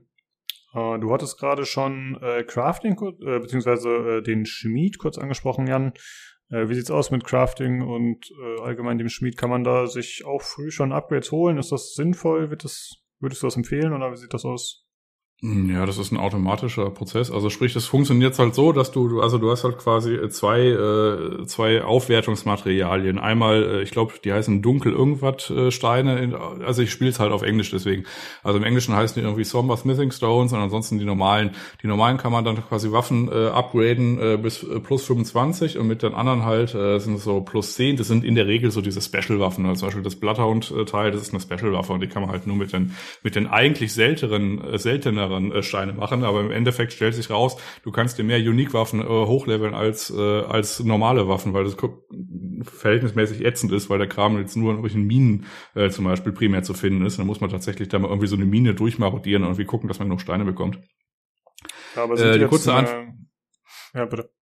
Nee, und äh, das und da brauchst du quasi, äh, weiß nicht, um dein Schwert äh, auf plus eins zu machen, brauchst du zum Beispiel dann zwei Steine. Um es auf plus zwei zu machen, brauchst du dann drei von den Steinen und dann brauchst du irgendwann die nächste Stufe und so tickert das so langsam hoch. Und die sind dann ein bisschen gelevelgated. Also sprich, du findest halt im Anfangsgebiet logischerweise keine Steine äh, Klammer acht, sondern halt irgendwie Klammer eins und zwei. Okay, aber es ist schon eine begrenzte Ressource. Also es ist ein bisschen wie auch in Dark Souls und so, dass man jetzt nicht einfach theoretisch über einen Run hinweg jede Waffe leveln kann, weil man wahrscheinlich irgendwann äh, die Sachen nicht mehr so einfach findet, ne? Äh, in diesem speziellen Fall ist es so, dass es ausreichend in der Spielwelt verteilt gibt und dass man, wenn man bestimmte Bell-Bearings oder Klangperlen gefunden hat, kann man die auch bei Händlern kaufen, teilweise begrenzt, teilweise unbegrenzt. Also mhm. irgendwann, wenn du quasi die komplette Welt einmal aufdeckst, dann kannst du, ich will jetzt nicht sagen, alle Waffen upgraden, aber dann kann man äh, zumindest mal ein paar upgraden. Ja, okay. Äh, wie ist das bei dir bisher, Sven? Hast du äh, noch die Sachen gehortet und fleißig zur Seite gelegt oder hast du dich schon getraut, in irgendwas zu upgraden, obwohl du eigentlich das äh, Kolossus-Schwert willst? Tatsächlich wurde ich da ein bisschen gespoilert. Äh, es gibt mehr als, also es, wie Jan schon sagt, es gibt genug äh, Materialien. Ähm, Und dementsprechend habe ich mich jetzt auch einfach ein bisschen ausprobiert. Ich sag mal, ich, wenn man so ein bisschen Dark Souls kennt, dann kann man eigentlich auch schon so ein bisschen absehen, welche Waffen sich lohnen aufzuleveln und welche nicht. Und deswegen ist das vielleicht auch so ein kleiner Heimvorteil, den ich an der Stelle habe. Ähm, möchte jetzt aber nicht sagen, dass ich da jetzt überhaupt nichts ausprobiere. Also ich habe jetzt schon, ich glaube, drei Waffen, eine Zweihand, nee, zwei Zweihandwaffen und halt zwei Einhandwaffen, glaube ich, auf vier oder fünf. Und das hätte ich bei dem alten Dark Souls nie gemacht, weil ich da schon gewusst habe, okay, hier sind meine Ressourcen limitiert, begrenzt. Ähm, du kannst hier viel mehr ausprobieren. Dadurch, dass du diese Ashes of War kriegst, das sind diese Skills, diese Skillsets, die du haben kannst, die du auf entsprechende Waffen schmieden kannst. Damit kannst du halt auch die, ähm, wie erkläre ich das jetzt am besten? Also, du kannst eine Waffe ähm, nicht nur mit einem Skill anpassen, wenn du dieses Ashes, wenn du so eine Ashes of War auf eine Waffe drauf machst, ähm, kannst du auch einstellen, ähm, ob das eine schwere Waffe wird, eine ausbalancierte Waffe, eine scharfe Waffe oder sonst was. Und das ähm, beeinflusst dann, wie stark ähm, eine Waffe mit einem entsprechenden Stat, den du ähm, bevorzugt skalierst. Ich habe jetzt zum Beispiel mal, ich nehme meinen Morgenstern jetzt und mein Morgenstern skaliert normalerweise, glaube ich, äh, E mit Dexterity und D mit Stärke. Und dadurch, dass ich den ähm, zu einer schweren, zu einem schweren Morgenstern mache mit dieser Ashes of War, ähm, skaliert der gar nicht mehr mit Dexterity, aber skaliert dann B, also ne, wie dieses äh, Schulsystem in, in Amerika mit A-Grades und so weiter. Also je höher du äh, gehst Richtung A, äh, desto besser skaliert die Waffe mit dem jeweiligen Stat und dadurch skaliert jetzt mein Morgenstern mit B. Äh, B Rating auf, auf Stärke und dementsprechend macht die Waffe auch einfach mehr Schaden an und für sich. Ne? Und dann kannst du halt sehen, ähm, da, und da kannst du dich halt in diesem Game halt ausprobieren. Ne? Da kannst du ja wirklich sagen, okay, ich mache jetzt mal eine Ashes of War auf und guck mal, wie die aussieht, wenn die ausbalanciert ist und so weiter. Ne? Ähm, und du kannst das jederzeit wieder ändern. Das heißt also, du hast diesen Buyback nicht, den du halt in den alten Spielen hattest, wo du die Waffe im Endeffekt wegschmeißen konntest, sobald du die einmal geskillt hast. Ähm, in Dark Souls 3 konntest du es zum Beispiel nicht ändern. Das heißt also, hast du einmal eine schwere Waffe, ist es auch für immer eine schwere Waffe und dann kannst du die ja nochmal on top mit diesen Steinen, die der Jan schon erwähnt hat, aufwerten. Ne? Das heißt also, du hast einmal diese Skalierung über deinen Stat und einmal die Skalierung über die, ähm, über die Steine, dass die Werte an sich besser werden. Und mhm. da kannst du dann halt so ganz viel um, rumprobieren, sag ich ja. mal. Also die kurze Antwort, es ist komplex. Äh, ja. diese genau. Sachen, die du freischalten, also die der Punkt, den man mitnehmen sollte, ist, es kostet nichts. Also sprich, ja, du kannst genau. dich da ausprobieren. Also das heißt, du hast eine ja. Waffe. Was was kostet, ist die Waffe an sich zu leveln.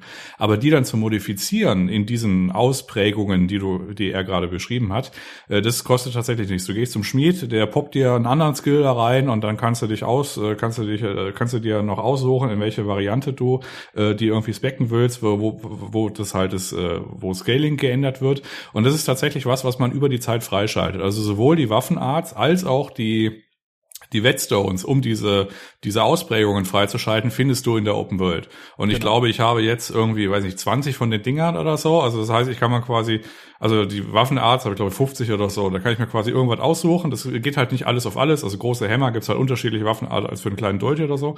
Aber äh, dann kommt dann irgendwie so ein Auswahlfenster und dann kann ich mir dann aussuchen, was ich Quality, Keen, irgendwas, Cold, äh, ne? Äh, und äh, dann kann ich dann quasi die Waffe so verändern. Und das ist tatsächlich einfach nur mit zwei Klicks bei einem Schmied gemacht, ohne dass es irgendwas kostet. Also kann sein, dass es irgendwie 3,50 Euro kostet, aber auf jeden Fall keine Materialien. Ja. Genau, du musst okay. es nur in der Spielwelt finden, wie der Jan schon gesagt hat. Also, ne, du findest es einmal und kannst es dann auf im Endeffekt. Es gibt dir vor, worauf du es machen kannst, und dann kannst du dich da komplett frei austoben. Und das finde ich eigentlich ist im Vergleich zu den Vorgängern ein riesengroßer Fortschritt. Also, ich kann nur sagen, mir macht das auf jeden Fall Spaß. Ich probiere mich da auf jeden Fall auch mit neuen Waffen gerne aus. Ähm, und das kann ich auch allen anderen Leuten nur empfehlen. Auch vielleicht mal einfach was ausprobieren, was so ein bisschen äh, untypisch ist. Wie gesagt, ich habe zum Beispiel diesen Morgenstern jetzt, den ich sonst normalerweise nie hätte spielen wollen. Ähm, ich sag mal, ich glaube, ich habe jetzt die, die äh, Zeit, wo, glaube ich, dieses. Äh, ich habe gelesen, oder habe zumindest gehört, dass Nahkampfklassen in Elden Ring nicht so stark sind. Es gibt wohl stärkere, ähm, aber die wurden so ein bisschen dadurch gecarried, dass der äh, Bluteneffekt, glaube ich, recht stark war. Und den Bluteneffekt haben die jetzt, glaube ich, in dem letzten Patch relativ stark runter äh, geregelt. Ich habe den, ich habe den tatsächlich auch auf meinem Morgenstern. Ich sag ganz ehrlich, wenn der Bluteffekt irgendwann mal prockt, ist der Kampf meistens schon vorbei und ich brauche ihn nicht mehr. Dementsprechend, ja, sehe ich jetzt nicht so den Vorteil für mich. Ähm, liegt aber auch daran, dass ich natürlich jetzt eine schwere Waffe spiele und keine schnelle. Ich glaube, da, ich habe, Bluten ist mehr auf Waffen gut, die wirklich schnell schlagen, weil du halt mehr schneller diese Stacks aufbauen kannst. Und die habe ich halt einfach. Was auch ja. okay ist. Ich, wie gesagt, ich spiele den Morgenstern recht gerne. Das ist halt mal eine ganz andere, also es ist wirklich dieser Morgenstern, der, ähm, der halt wirklich hier in dieser Kette hängt. Ne? Also du hast diesen Flail quasi, dann ist die Kette da dran und dann hast du diesen ähm, Morgenstern. Das finde ich ganz interessant, ist mal eine ganz andere Waffe als das, was ich normalerweise spiele. Mhm. Also äh, es gibt halt so Statuseffekte, also sowas wie Gilfeneffekt. Der Vorteil von dem Bluteneffekt, das ist quasi wie im ersten Teil von Dark Souls, ist ein prozentualer Schaden. Also das heißt, es geht halt dann quasi äh, auch bei großen Gegnern. Also es gibt da so einen besagten Drachen, den kann man zum Beispiel damit relativ gut niedermachen. naja, kommt vielleicht später. Und ähm, da ist tatsächlich so, dass sich diese Stacks über die Zeit aufbauen. Und es geht natürlich dann in Anführungszeichen, es geht dann schon besser, wenn die Waffe halt schneller auf schneller zuhaut. Und es gibt aber einen unterschiedlichen, das sieht man dann quasi auch bei den Waffen und äh, wie schnell das geht. Also es gibt zum Beispiel einen Bluten Bluteneffekt 55 oder Bluteneffekt 35, Bluteneffekt 65 oder so. Und daraus kann man dann ableiten, wie schnell sich dieser Balken aufbaut. Wenn sich der Balken aufbaut, gibt es einmal prozentualen Schaden. Oder es wird ein Giftstatus ausgelöst und der tickt dann quasi runter beim Gegner und so weiter und so fort. Ähm, ein Punkt, der vielleicht noch verhältnismäßig wichtig ist, äh, Itembeschreibung lesen. Äh, das Spiel erklärt im Grunde, ich will nicht sagen alles, aber verhältnismäßig viel, dass man dadurch dass man gut durchkommt. Also die Waffen, die sagen dir tatsächlich sogar auch, ey, wenn du jetzt zum Beispiel so einen Waffenskill hast, dann drück du einfach mal einen schweren Angriff danach und dann geht der weiter. Oder drück den Waffenskill einfach nochmal und spam den durch und dann geht der Waffenskill weiter. Und das steht tatsächlich in der Itembeschreibung. Wenn man die nicht liest, dann ist halt natürlich doof. Dann wird man nie erfahren, dass man zum Beispiel ähm, oder teilweise gibt es auch Sachen durch Ausprobieren. Zum Beispiel, wenn man sich duckt, gibt es eine andere, gibt's einen anderen Angriff, der in der Regel schneller ist und einen Rundumschlag, also zum Beispiel bei irgendwelchen Schwertern, äh, so von unten her muss man quasi den, äh, den Stick so reindrücken und dann quasi einen leichten Angriff machen und äh, dann äh, gibt's halt einen schnelleren Schlag so von unten her. Oder wenn du zum Beispiel mit äh, B einfach nur ohne Richtungstaste quasi äh, drückst, dann äh, springt er zurück und darauf dann quasi in Folge, äh, also einen leichten Angriff, dann springt er quasi wieder nach wieder nach vorne und haut. Also du weißt quasi erst zurück und dann äh, gehst du quasi wieder in den Angriff und so weiter und so fort. Und äh, was es dann tatsächlich kann, insbesondere mit diesen Waffenskins, das steht tatsächlich in der Beschreibung von, also Waffenskins sage ich schon, äh, Waffenarts, ähm, das steht tatsächlich tatsächlich in der Beschreibung von diesen oder halt auch in den Waffen an sich. Und der Rest ist halt ausprobieren. Aber wichtig ist, Sachen lesen. Und ausprobieren, das finde ich noch wichtiger, weil die Sache, die mir am besten tatsächlich im Combat gefallen hat, wenn wir da jetzt schon so ein bisschen drin sind, ich will jetzt nicht zu sehr, vielleicht sprechen wir da nachher nochmal separat drüber, ähm, aber ich fand ganz besonders wichtig, das fällt mir halt vor allen Dingen auf im Vergleich zu den Vorgängern. In den Vorgängern war es meistens immer so, vor allen Dingen finde ich in den ganz alten Teilen, so in Dark Souls 1 und 2, ähm, ich persönlich habe dort nie groß schwere Angriffe benutzt. Einfach weil die zu riskant sind, weil die zu lange im Aufbau brauchen. Und Elden Ring schafft's an und für sich, dadurch, dass die ja jetzt eine Sprungtaste eingebaut haben, dass du wirklich hochspringst, ähm, dass du nicht mehr zum reinen R1-Spam äh, animiert wirst. Also das Spiel belohnt dich aktiv dafür, wenn du wirklich versuchst, halt Combo-Strings aufzubauen und nicht mehr nur noch eine Taste gleichzeitig zu spammen. Vielleicht bei einigen Waffen ja, aber bei dem Großteil, den ich gespielt habe, lohnt es sich auf jeden Fall, ähm, mit einem Heavy vielleicht anzufangen und dann zu gucken, wie Jan schon sagt, je nachdem, welche, was die Waffen so bieten, dass man sagt, dass man ähm, zum Beispiel direkt ein Light eine Light Attack hinterher chained und dann machst du vielleicht deine Waffenart und dann hast du den Gegner schon in seiner Poise gebrochen. Also Poise im Endeffekt, die haben eine Stance, das heißt also, die kämpfen normal, ganz normal gegen dich und du kannst diese Stance aber brechen, sodass die Gegner quasi auf die Knie gehen, wenn du genug Damage an denen machst und dann kannst du einen heftigen Schlag machen, wenn du den auflädst. Und das macht mehr Damage an denen. Und das kannst du halt nur tun, wenn du halt wirklich deine Angriffe kombinierst und auch Heavys damit reinmachst. Ansonsten bricht diese Poise nicht. Poise ja. weil das hat dein eigener Charakter auch. Der kann auch so brechen in seiner Stance, wenn die Gegner zu viel Damage machen. Ja, und das ich habe auch gemerkt, dass dieser, dieser Sprungangriff, der ist auf jeden Fall ziemlich mächtig. Das habe ich auch gemerkt zum Eröffnen. Also ich habe ja, wie gesagt, mit diesem äh, Schildtypen da ein bisschen gestruggelt und dann auch aufgegeben schnell, aber da habe ich auch gemerkt, äh, das war da auf jeden Fall eine lohnenswerte Attacke und ich glaube auch, die kann man im Notfall, das ist natürlich nicht das, was du da meintest, aber dann kann man die halt auch ein bisschen spammen und dann versuchen, Gegner so ein bisschen wegzuschießen. Ähm, ja, hm. aber das mit diesem Poise, soweit war ich noch nicht, dass ich das wirklich äh, nutzen musste. Ja. Also das ist zum Beispiel was, äh, was dann kommt äh, bei den Gegnern, die so groß sind wie ein Einfamilienhaus. Das ist tatsächlich so, die sind natürlich dann naturgemäß verhältnismäßig langsam. Und da kann es schon mal lohnenswert sein. Also mal davon abgesehen, dass es auch ähm, äh, kommt auf die Waffen an, aber die baut sich auch auf im, äh, im Leichtschadenangriff. Also das heißt, du machst mit dem ersten Schaden 36, mit dem zweiten 40 und so weiter und so fort. Das wird halt immer mehr, je halt öfter du zuhaust. Also es gibt quasi Kombos. Und äh, wenn du aber so, so einen großen Gegner hast und dann äh, ist natürlich ein hohes Risiko, weil du stehst halt erstmal so da und holst halt aus. Und wenn du dann aber quasi triffst mit der schweren Attacke, dann musst du das irgendwie vielleicht, weiß ich, dreimal machen oder so. Und dann hast du, äh, ist so, so eine interne Lebensleiste, kann man sich das vorstellen. Die klopfst du halt runter mit schweren, aufgeladenen Angriffen oder halt einem Sprungangriff zum Beginn. Und dann äh, liegen zum Beispiel Riesen da und äh, äh dann sind die erstmal wehrlos. Da muss man halt schnell zum Weakspot hinlaufen, dann quasi einmal den kurzen Angriff, also wenn man direkt dran ist, quasi drücken und da gibt's eine Visceral Attack. Und die macht halt äh, signifikant Schaden. Und äh, das ist zum Beispiel eine äh, Mechanik und da gibt's halt je nach Gegner, da kann man sich dann, also man lernt ja auch mit dem Spiel, was jetzt irgendwie besonders gut ist. Aber wichtig ist erstmal im Hinterkopf zu behalten, es gibt so eine interne Haltungsgeschichte und die kann man primär mit Sprungangriff und schweren äh, Angriffen oder, oder vor allem auch schweren Waffen irgendwie runterkloppen und äh, dann fallen halt zum Beispiel Riesen erstmal um und dann kann man die unten behaken, weil die sind ja dann da. Ja, ja, ich weiß nicht, äh, inwieweit wir jetzt über verschiedene Gegnertypen und Variationen und so sprechen wollen. Also ich glaube, Bosse lassen wir eh ein bisschen außen vor. Ich, ich weiß nicht, macht das da Sinn über irgendwelche nee, speziellen...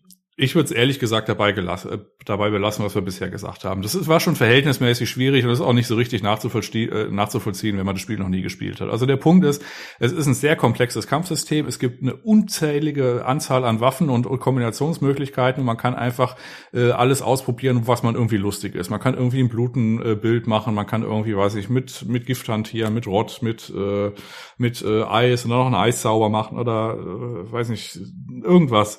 Äh, der Punkt ist, du kannst quasi alles machen und bist verhältnismäßig frei in deiner Geschichte. Wir müssen jetzt nicht irgendwie dann so sagen, ja, und wenn dann der Bär kommt, dann musst du dann irgendwie diesen Angriff machen oder so. Das findet man dann selber raus. Ja, ja, das passt doch.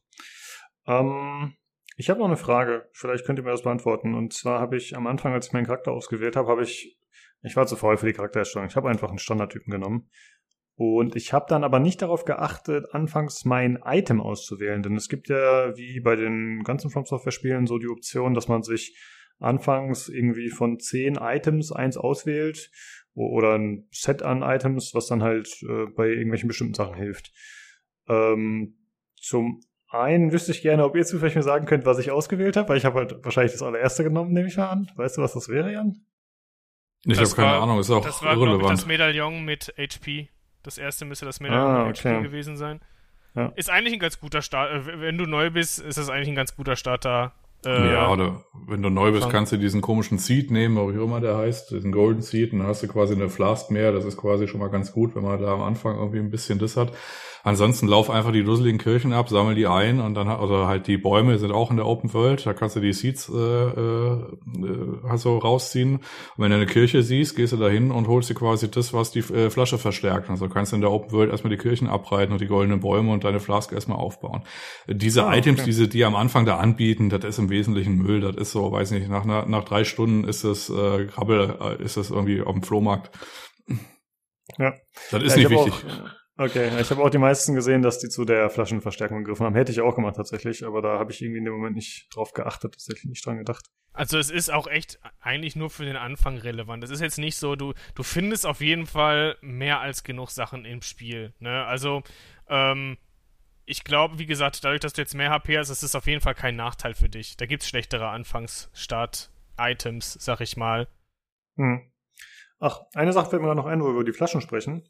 Äh, es gibt doch irgendwie so eine neue Mechanik, Sven, die dazu führt, dass man, äh, wenn man so einen Stack an Gegnern ausgeräumt hat, wieder was zurückbekommt an Heilung, oder? Wie ja, richtig, genau, genau, stimmt. Ja, und zwar gibt's, äh, hast du halt die Möglichkeit, oder beziehungsweise äh, macht das, äh, das Spiel im Endeffekt, ähm, eigentlich ist es ja normalerweise bei Dark Souls so, du musst ja immer so ein bisschen darauf achten, dass du halt irgendwo haushaltest mit deinen Heilungsmöglichkeiten.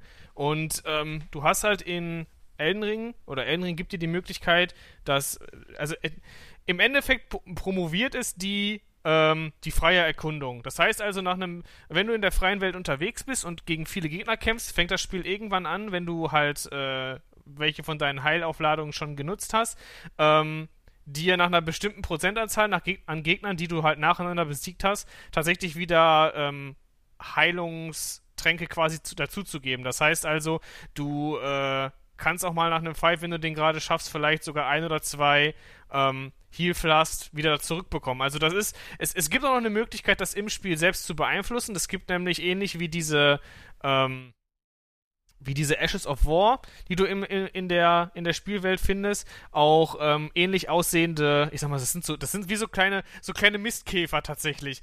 Ähm, die, die haben so eine, die rollen quasi vor sich so ein Item her und ähm, die gibt es halt auch tatsächlich dann mit so einem, äh, mit einer, mit, mit, so einem roten Licht statt einem gelben Licht. Gelbes Licht wäre das Ash of War und das rote Licht ist dann halt, sind dann halt diese Flast-Aufladungen. Und ähm, wenn du die halt besiegst, dann kannst du dir, glaube ich, auch, ich glaube, maximal drei Flast-Aufladungen wieder zurückholen. Ich muss ganz ehrlich sagen, ich weiß da jetzt nicht die genaue äh, Rechnung, wie viele Aufladungen du da wieder zurückkriegst, aber so hast du halt eine Möglichkeit, ähm, dauerhaft weiterzuspielen oder zumindest in einem bestimmten, in einem bestimmten Umfang her dauerhaft weiterzuspielen, ohne dass du jedes Mal an irgendeine Site of Grace musst, um deine Heiltränke wieder aufzufüllen. Und das äh, hilft halt dem Spielfluss ganz gut, weil du dafür dann halt nicht immer extra überall gucken musst, ist da jetzt wirklich was, wo ich mich heilen kann. Das hilft auf jeden Fall bei der freien ja. Erkundung. Ja. Also die Käfer, die sind einigermaßen rar gesät. Das kommt ab und zu mal vor, dass man die sieht. Und dann kann man die umkloppen, primär so in, weiß ich, schwierigen Gebieten oder gerade wo es ein bisschen brenzlig wird. Äh, das ansonsten ist es äh, bezogen auf Gegnergruppen oder besonders starke Gegner. Also wenn du besonders starke Gegner, so Miniboss oder so, dann kommt es auch mal vor in der Open World, dass man da quasi äh, so ein rotes Licht geht auf einen zu und dann kriegt man seine Heilflaschen wieder also halt je nachdem wie viele. Und ansonsten ist es tatsächlich Gegnergruppen. Also sprich, du hast irgendwie so fünf oder weiß ich, zehn Leute oder so. Und wenn die tot sind, dann kommt's. Aber der letzte muss dann dafür auch hin sein. Also, ja. Ja, ja aber wie Sven schon sagte, finde ich eine ganz äh, coole Idee auf jeden Fall. Und hat ja auch den Vorteil, dass man normalerweise war es ja so, wenn man es an Feuer zurückgegangen ist, dann sind ja alle Gegner respawned. Und das kannst du natürlich auch so dann dementsprechend hoffentlich verhindern. Ja, sehr gut. Ähm, ich habe schon überlegt, über was müssen wir jetzt noch großartig sprechen? Ja, es gibt noch Crafting, aber ich denke mal, das ist jetzt nicht so wichtig, dass wir da im Detail drüber sprechen müssen. Ne? Das kann auch jeder für sich Im finden. Detail nicht. Es ist auf jeden Fall down. Es ist, finde ich, eigentlich relativ gut integriert. Also die Sachen, die du halt nutzen kannst dann über das Crafting, kann man nutzen, aber sie sind nicht essentiell. Und das ist eigentlich, finde ich, ein ganz guter ähm, Kompromiss, glaube ich. Dass du, du kannst die Sachen benutzen, sie sind jetzt nicht unnütz, aber sie sind jetzt auch nicht unbedingt äh, erforderlich, sodass du die auf jeden Fall brauchst. Ja, ja, das ist doch nicht der Königsweg, wenn man sich das selbst ja. aussuchen kann. Ja, die sind aber jetzt auch nicht so irgendwie teuer, dass man das jetzt nicht irgendwie verwenden kann. Also man findet jetzt gerade, wenn man da, also der, es gibt jetzt keine, keine Häutungsanimation oder so wie in anderen Spielen. Oder dass man irgendwie sich irgendwie bücken muss, um Sachen aufzusammeln, sondern das wird dir einmal gezeigt, was du da eigentlich gerade für eine Blume gepflückt hast und dann äh, reitet man da einfach äh, mit äh, Y-Spam quasi durch und sammelt den Kram so nebenbei ein. Ähm, das mag einen jetzt nicht so ganz so gefallen, aber der Punkt, auf den ich hinaus will, ist, äh, du findest da im Laufe des Spiels, wenn du es ein bisschen irgendwie äh, machst, äh, da hast du genug Ressourcen, um einfach mal einen Boss zu nehmen und äh, du machst jetzt einfach mal 20 Versuche oder so und tust da halt irgendwas drauf auf deiner Waffe, irgendwie Magieschaden, Feuerschaden, Rotten, irgendwas. Weil äh, du hast genug Materialien gesammelt über die Laufe der Zeit. Es ist jetzt nicht so, dass es besonders kostbar ist und dann jetzt klappen muss, weil du halt nur zwei davon hast oder so. Das kannst du dir einfach eben zusammenkloppen. Äh, kloppen. Du, die Rezepte dafür gibt's übrigens bei diesen äh, fahrenden Händlern. Also in der kompletten Spielwelt sind quasi fahrende Händler verteilt und die verkaufen so Rezeptbücher. Und damit schaltet man dann quasi sein Crafting-Gedöns vor. Und craften kann man dann tatsächlich alles. Also von äh, diesen besagten Waffen äh, Greases oder halt, ich glaube, Fetten heißt es, irgendwie das ist ein Feuerfett oder sowas oder Holy Fett, Magiefett, Coldfett und Coldplay. Äh, und du hast dann ähm, noch so andere Sachen, also weiß nicht, irgendwelche Töpfe und Bomben kannst du dir machen oder äh, weiß nicht, äh, Sachen, die deine Giftresistenz verstärken und so weiter und so fort. Das ist ein ziemliches Arsenal, was man sich da theoretisch aufbaut. Und das wird dann quasi freigeschaltet über die Fahnenhändler und diese Rezeptbücher zwingend, zwingend notwendig ist es nicht, aber gerade wenn man irgendwie an einem Boss so hängt oder so, kann man sich da schon mal Zeug draufschmieren oder so. Das äh, ist nicht so teuer. Ja, ordentlich auffetten. Sehr gut. Ja, genau. Okay. Ähm, also ich, ich weiß nicht, ob ihr jetzt noch mal groß über die Spielwelt sprechen wollt im Detail, äh, ob das irgendwie spoilertechnisch vielleicht gar nicht so drin ist oder so. Also es ist auf jeden Fall eine riesige Welt, die ziemlich cool gestaltet ist und abwechslungsreich. So, das kann man auf jeden Fall sagen. Ich ja. weiß nicht, ich habe ja noch nicht so viel gesehen. Ich bin ja nur im Startgebiet ein bisschen rumgerannt irgendwie. da gibt's nicht viel zu erzählen von meiner Seite. Sie ist auf jeden Fall sehr abwechslungsreich. Ne? Ich sag mal, ich habe ja jetzt schon ein paar andere Parts gesehen davon. Ähm, jede, jeder jeder äh, Teil quasi der Map hat so einen eigenen Flavor, sag ich mal so ein bisschen. Ähm, wodurch das jetzt auch nicht unbedingt langweilig wird, die Welt zu erkunden. Ähm, und das, das finde ich eigentlich ganz interessant. Also ich finde halt, die Welt ist relativ äh, ich will nicht sagen lebendig, weil das ist immer so ein, das ist immer so ein schwieriges Wort bei Videospielen, finde ich, ne? Aber ich finde, sie ist halt, sie ist glaubhaft. Das ist, glaube ich, ein, eine gute Zusammenfassung davon. Ähm, so jetzt auch, ähm, was sie darstellt und was sie darstellen soll, das passt eigentlich ganz gut zu dem, ähm, was erzählerisch rübergebracht werden will, glaube ich. Ja, also weiß ich jetzt nicht, ob glaubhaft das richtige Wort ist. Das ist jetzt nicht so, dass man da irgendwie so auf so eine auf so ein Lager guckt und dann sieht man, wie dann irgendwie, weiß ich nicht, der Bäcker seinem Tagwerk nachgeht oder so. Das sind einfach so in so einer Zwischenwelt gefangene Seelen, die quasi von A nach B laufen und das war's im Wesentlichen. Was aber tatsächlich die Open World ausmacht, oder äh, da gibt's natürlich dann auch Sachen, die sich wiederholen. Also dieses, diese, diese, diese Kellertreppe, die du da gefunden hast, Lukas, die gibt ungefähr noch 50 Mal in dem Spiel und vielleicht sogar 100 Mal. äh, also, ne, das ist die Frage, was dich dahinter dann erwartet. Und das ist dann, oder weiß ich, man läuft irgendwie so oder dann sieht man halt, äh, ich sag mal, japanischen Wahnsinn äh, an jeder Ecke. Und das ist eigentlich das, was mich da an der Stange äh, gehalten hat, irgendwie so die, äh, weiß nicht, ersten paar Stunden oder so. Einfach dieses Entdecken und dann äh, diese Erwartungshaltung, okay, was passiert denn, wenn ich jetzt so einen Aufzug nehme? Oder äh, okay, da ist jetzt ein Bär, ich muss jetzt mal irgendwie total anders abreiten oder so und dann entdecke ich halt wieder was anderes. Also das Spiel basiert im Wesentlichen darauf, du siehst irgendwas und dann reitest du hin und auf dem Weg passieren dir irgendwie vier andere Sachen und dann sind irgendwie drei Stunden um. Und das ist quasi so die, äh, die Essenz des Spielens äh, vom Elden Ring. Wir würden jetzt, aber ich würde jetzt ungern da irgendwie so diese Erlebnisse vorwegnehmen, sondern einfach nur sagen, lasst euch mal durch die Open World irgendwie treiben. Und es bringt jetzt auch nichts, dann irgendwie zu sagen, okay, im späteren Gebiet, weiß ich, schneit's oder so. Ja, schneit. aber da passieren halt noch andere Dinge. Und ähm, ja, davon lebte die Welt so ein bisschen. Äh, was bisschen schade oder was so ein bisschen schade ist, dass es tatsächlich dann schon so Bausteinesystem, also so Bausteinsysteme gibt. Ähm, wenn man sich ein bisschen hat durchtreiben lassen, dann würde ich dazu raten wollen, diese Anfangsgebiete verhältnismäßig früh zu verlassen und so ein bisschen erstmal weiterzugehen.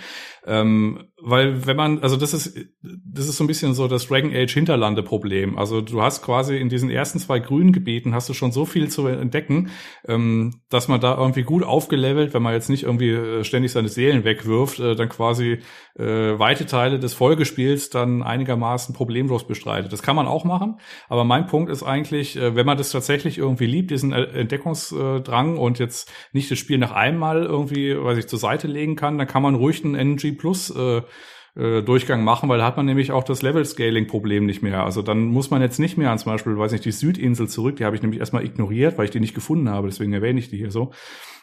Und äh, dann bin ich da so durchgeritten und habe halt alles irgendwie gebonhittet. Und dann fand ich die Story und die Questline, die es da gibt, dann irgendwie schon cool, aber ich fand es so ein bisschen schade, dass ich halt quasi um dieses Erlebnis gebracht wurde, da mich äh, so äh, mühsam äh, durch dieses Schloss zu fräsen.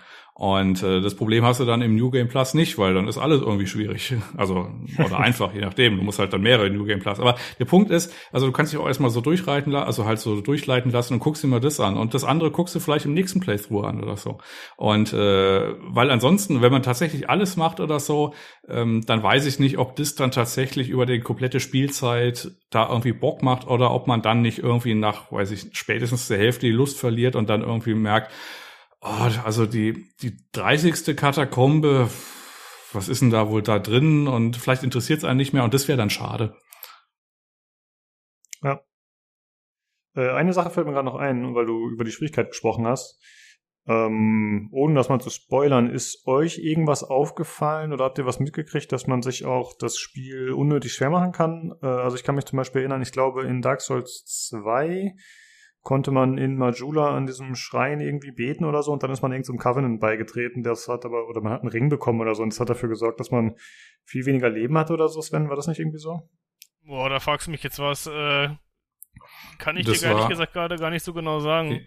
Ja, das war abseits von Majula, da bist du so eine Klippe lang gegangen und dann konntest du in Covenant äh, auf Master oder irgendwas irgendwie äh, beitreten und dann hat es das Spiel tatsächlich schwerer gemacht, ja. Das war so ein bisschen gemein.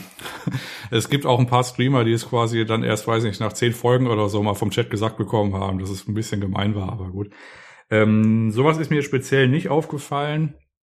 Ähm, ja, es hilft halt, wenn man halt Itembeschreibungen liest und sich so ein bisschen damit beschäftigt, wenn man irgendwie ja nicht weiterkommt, bevor man es irgendwie wegwirft oder so. Es gibt genug ähm, spoilerfreie YouTube-Videos, einfach so Tipps, also so 30 Tipps, die ich gern gewusst hätte in Elden Ring. Und dann ist, ist da ist da schon so ein bisschen Erkenntnisgewinn da. Also bevor man es irgendwie weglegt, frustriert, weil man halt irgendwie gar nicht irgendwie klarkommt, äh, einfach mal so, also so ein, zwei von diesen Videos gucken und dann kommt man da schon irgendwie rein. Und äh, wenn man sich dann quasi den Charakter auch so mit so einer Sparbuchmentalität dann aufbaut und immer sagt, ah, wie viel Seelen habe ich denn gerade? Okay, kann ich irgendwie so, weiß ich, komme ich, kann ich die Seelen in Sicherheit bringen, indem ich auflevel zum Beispiel. Und dann äh, ist es eigentlich ein Progress, ähm, der, ich will nicht sagen, der nicht aufzuhalten ist, aber der dann schon irgendwie dafür sorgt, dass man das Spiel gut durchspielen kann, würde ich sagen.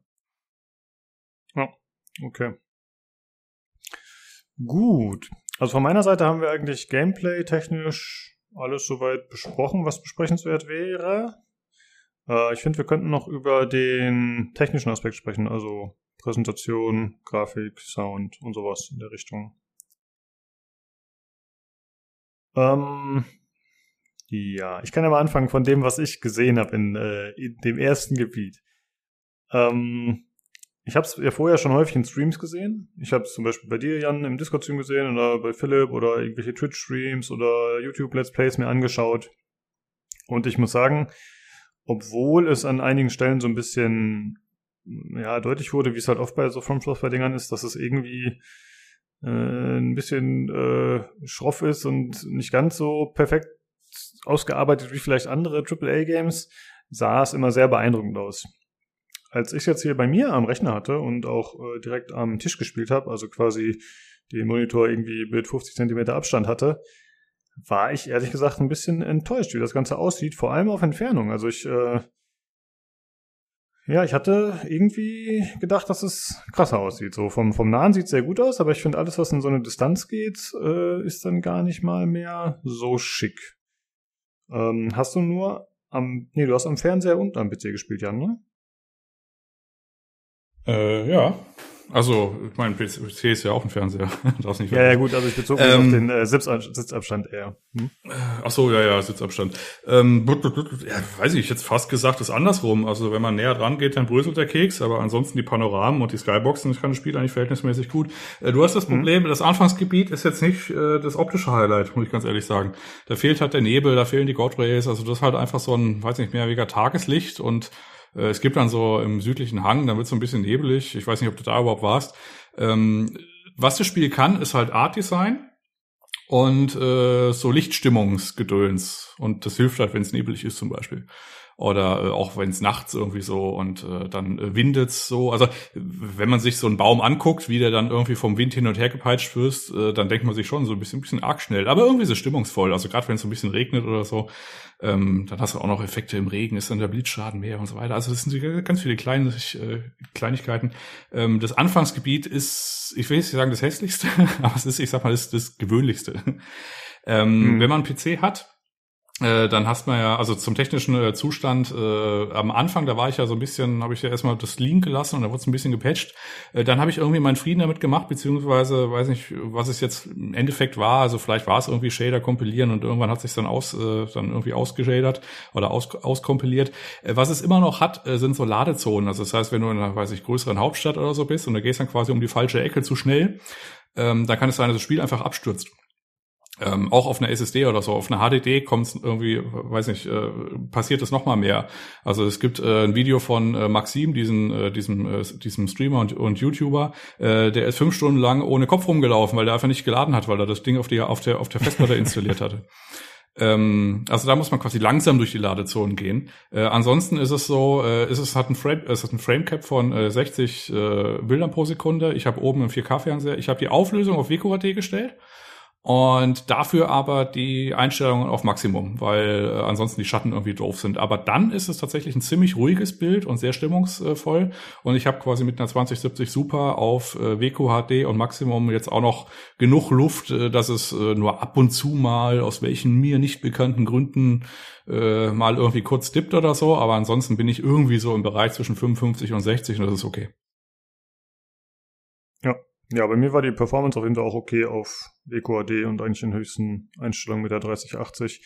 Ich hatte erst die Einstellungen nicht alle auf maximal. Ähm, ich weiß nicht genau, woran es lag, aber da hatte ich so ein komisches Flimmern im Hintergrund auf den ganzen Flächen. Äh, aber das hat sich dann gelegt, als ich es hochgedreht hatte. Dann war es auf jeden Fall besser. Genau. Also ähm, normalerweise ist der äh, Tipp, äh, alles auf Ultra maximal äh, zu stellen, nicht so gut. Äh, aber ich hatte ja eh einen, äh, einen Frame äh, Cap von 60 und ähm, ich hatte quasi noch Luft auf der Grafikkarte. Ich habe ja, also mein Kritikpunkt war ja einfach, dass, dass mein PC nicht benutzt wird. und, ähm, und trotzdem dann irgendwie so ein bisschen einen Slowdown hat. Und dann habe ich einfach, also da ist es tatsächlich so bei Elden Ring einfach auf Maximum stellen, wenn man tatsächlich eine gute Grafikkarte hat, äh, dann kann man den, den Regler tatsächlich nach rechts tun, ja. Ja. Und es hilft tatsächlich auch im Gegensatz zu anderen Spielen. ja, das ist auch schön, wenn das mal wieder die Abwechslung ist, dass es äh, äh, tatsächlich was ausmacht. Äh, Sven, wie sieht's mit dir aus? Wie bist du so zufrieden mit der Präsentation der Welt, also der Optik im Allgemeinen? Ich sag mal so, wenn du guckst, wie Dark Souls damals ausgesehen hat, wie Dark Souls 3 dann ausgesehen hat und dann Sekiro und dann jetzt Elden Ring, finde ich, sieht man schon, es ist halt irgendwo eine konsequente Weiterführung des Artstils, ne? Und mir gefällt er eigentlich relativ gut. Technisch gesehen spiele ich ja auf einem schwächeren Rig. Ich habe eine 1080 aktuell noch auf, in meinem Rechner. Und ich spiele, glaube ich, auf so ein bisschen angepasst auf High als äh, höchste Stufe für mich. Und ich habe zwischendurch, jetzt wenn ich in der freien Welt rumreite, es gerade regnet, Nebel ist, äh, von dem Baum flattern diese äh, diese gelben Glühwürmchen runter und das Gras äh, wiegt sich im Wind, dann krüppelt er sich so ein bisschen auf 50 FPS runter, vielleicht mal auch zwischendurch auf 45, aber ansonsten habe ich eigentlich auch recht stabil 60 FPS tatsächlich. Und ich meine, dafür, dass meine Grafikkarte jetzt schon fast sieben Jahre alt ist, äh, finde ich, ist das eigentlich eine ziemlich vernünftige Performance, die ich da habe. Ja. Ich hoffe jetzt mal nicht, dass das hinterher. Ich habe das tatsächlich, glaube ich, auch auf, auf, meine, auf meine HDD gepackt. Ähm, ich hoffe jetzt mal nicht, dass das zu führt, aber ich bin ja noch nicht in den großen Städten. Mal gucken. Äh, vielleicht kann ich da nochmal irgendwie Infos nachreichen oder so. Das kann ich halt jetzt noch nicht abschätzen, wie das dann ist. Wenn du also, an einem gewissen Gegner äh, durch einen gewissen Torbogen schleichst äh, und es dann abstürzt, dann weißt du warum. Ja gut, okay, dann weiß ich. Musst du langsam schleichen. Also ja, musst du noch langsamer. Ab und zu Pause machen und dann innehalten und dann kannst du weitergehen. Das, das, das ist die Sollbruchstelle des Spiels. Ja. Ja, gut. Äh, ansonsten, ja, musikalisch ist äh, stark wie immer, würde ich mal sagen. Ne? Also das äh, ist äh, ja eigentlich schon immer eine Stärke gewesen von den Spielen und ich finde, das ist auch hier wieder gegeben auf jeden Fall. Also ich finde, soundtechnisch gibt sich eigentlich keine Blöße. Genau, das ist ein ziemlich orchestraler Soundtrack. Äh, Im roten Gebiet gibt's äh, dann aus welchen Gründen auch immer das Halo-Theme. Ähm, bei einem gewissen Punkt. Äh, ansonsten ist es, äh, ich sag mal, stimmungsvoll und irgendwie passend. Und äh, gerade wenn du dich dann irgendwie durch so ein äh, Gebiet äh, erstmal so vorkämpfst, dann hast du auch so ein, ja, so ein Soundtrack, der so ein bisschen im Hintergrund ist, aber der so ein bisschen Spannung er, er, erzeugt. Also es wabert dann auch so schön und dann kommen noch irgendwelche Missklänge oder so und das ist alles so ein bisschen bedrückend und dann aber auch wieder abwechslungsreich, wenn irgendwas anderes passiert. Also ja, ist jetzt nicht so, dass man, äh, weiß nicht, bei Rollenspiel C oder so in so eine Stadt kennt und dann, äh, weiß nicht, wird die muntere Marktmusik äh, aufgespielt. Äh, das passiert nicht. Also es gibt entweder bedrückend oder orchestral. So dazwischen ist mir das, ja doch Halo halt, ne? Äh, so dazwischen ist mir jetzt nichts aufgefallen. Es ist kein klassischer Soundtrack, aber es ist sehr ambient-lastig und sehr cool eigentlich. Jo. Äh, ansonsten muss ich sagen, ich habe ja wie gesagt nur Sekiro gespielt. Ich weiß nicht mehr genau, wie es da funktioniert hat. Konnte man in Sekiro pausieren oder konnte man da auch nicht Pause machen? Äh, weiß ich nicht, ich glaube nicht. Weiß ich aber nicht, ehrlich gesagt. Hm. Sven? Weil ich, ich glaube nicht. Ich glaube, du kannst in, eigentlich in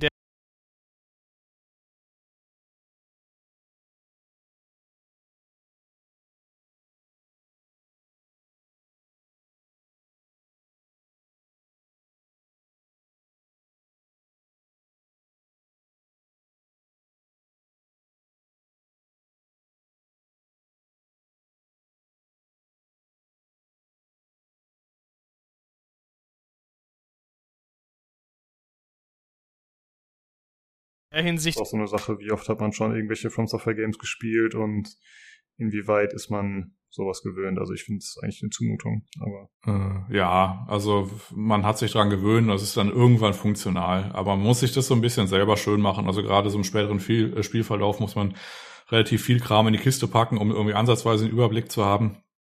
Äh, ansonsten ähm, wenn man öfter das Problem hat, man weiß nicht, was man gerade aufgesammelt hat. Es gibt Icon-Kategoriebeschreibungen und die poppen auf und dann weiß man halt, in welche Kategorie das fällt. Dann kann man da nachgucken.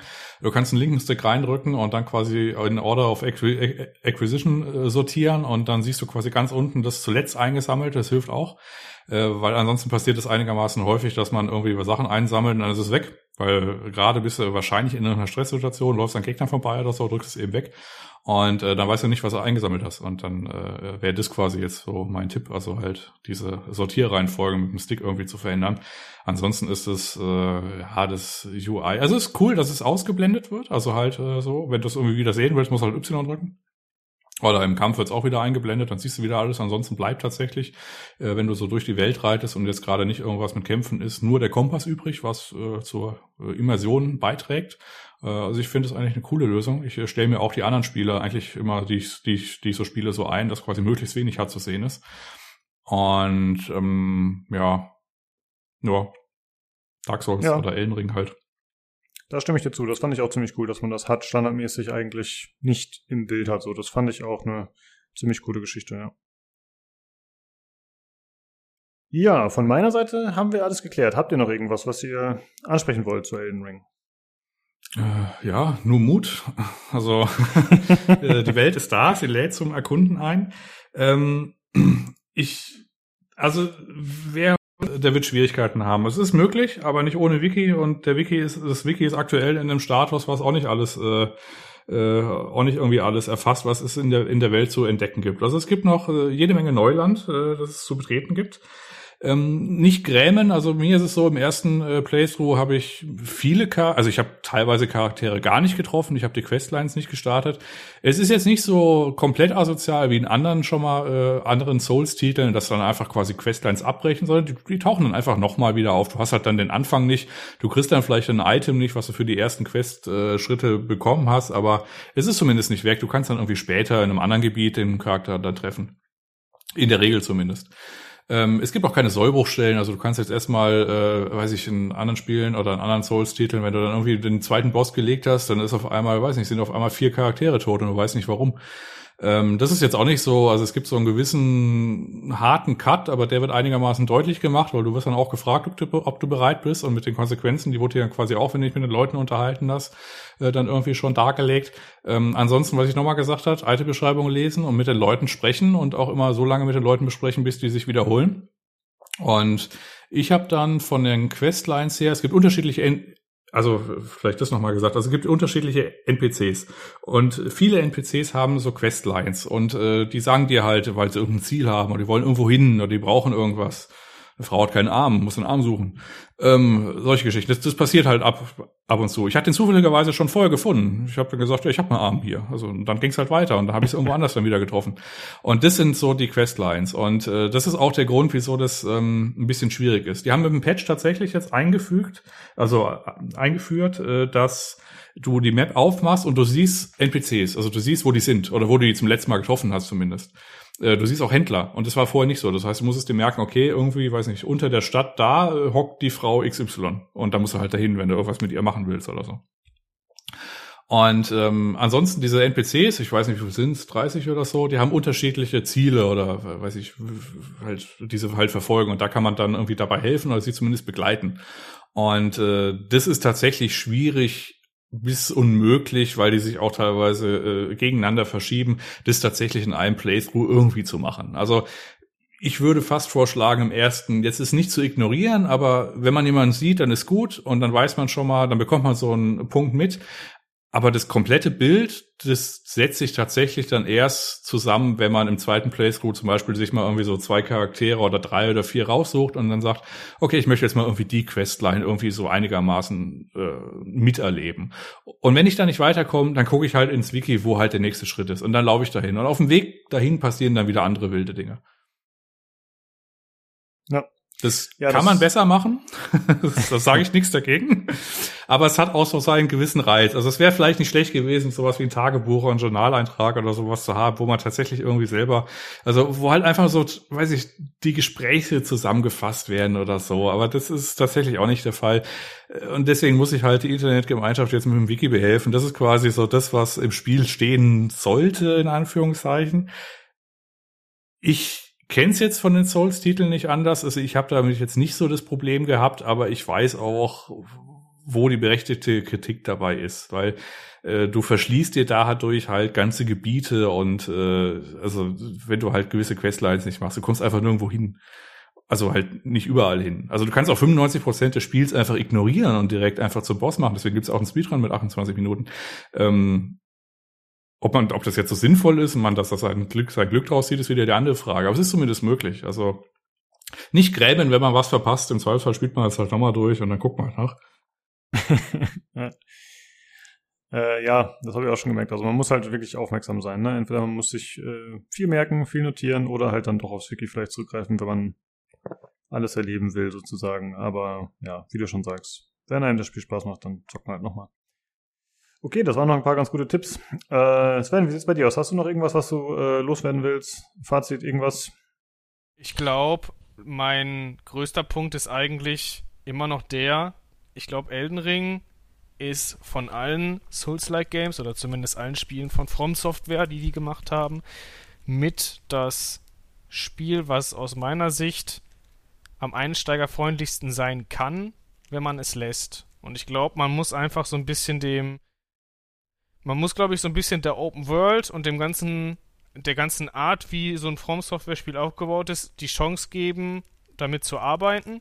Und ich glaube, wenn man das macht und wenn man sich wirklich darauf einlässt und sich versucht und nicht aufgibt, dann denke ich, kann man gerade bei dem Spiel hier auch als jemand, der vielleicht noch nie was mit einem From Software Spiel vorher zu tun hatte, ein extrem gutes Spielerlebnis haben. Und ich würde schon tatsächlich ähm, das Spiel so uneingeschränkt weiterempfehlen wollen. Weil unabhängig jetzt davon, ob ich jetzt jemand bin, der von einem Souls-Spiel kommt oder nicht, finde ich, bietet das Spiel halt extrem viel für das Geld, was es will. Und ich glaube, man sollte sowas immer honorieren. Und deswegen denke ich, oder beziehungsweise hätte ich, würde ich einfach gerne eine Kaufempfehlung aussprechen, weil darauf kommt es am Ende des Tages auch irgendwo ein bisschen äh, mit an, dass wenn man sagt, dass was gut ist, dass man dann halt auch begründen kann, wieso. Und ich möchte an der Stelle einfach sagen, dass äh, ich sehr viel Spaß damit habe. Ich bin ja jetzt gerade erst am Anfang. Ich habe ja das alles, was der Jan schon erlebt hat, noch vor mir.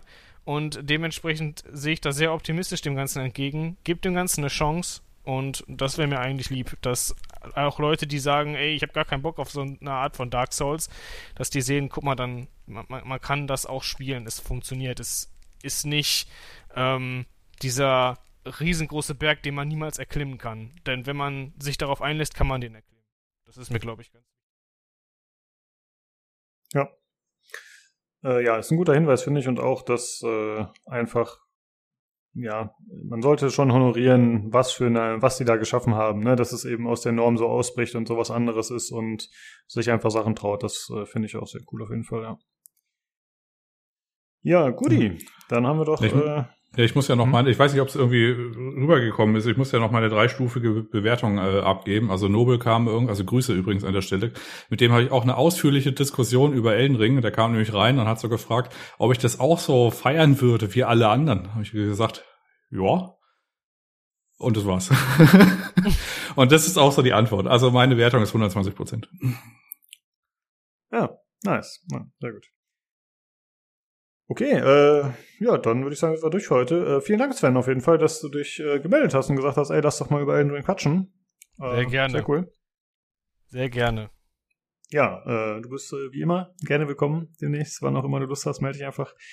Äh, Jan, auch vielen Dank, dass du da warst. Jo, und, gerne. Ja, dann äh, auch danke an euch, liebe Zuhörer, dass ihr zugehört habt, äh, euch das hier angetan hat, äh, unser Gequatsche. Und äh, wenn ihr Feedback habt oder Kritik, Anregungen, könnt ihr das wie immer loswerden bei uns. Ähm, am liebsten ist es uns, wenn ihr den Discord joint. Das ist discord.gg slash pcgc. Aber ihr könnt uns auch anderweitig kontaktieren, entweder per E-Mail über pcgcpodcast.gmail.com oder über Twitter unter dem Handle at podcastpcgc. Vielen Dank fürs Zuhören und dann schaltet gerne nächste Woche wieder ein zum PC Games Community Podcast. Ciao. Tschüssi. Ciao. Bye bye.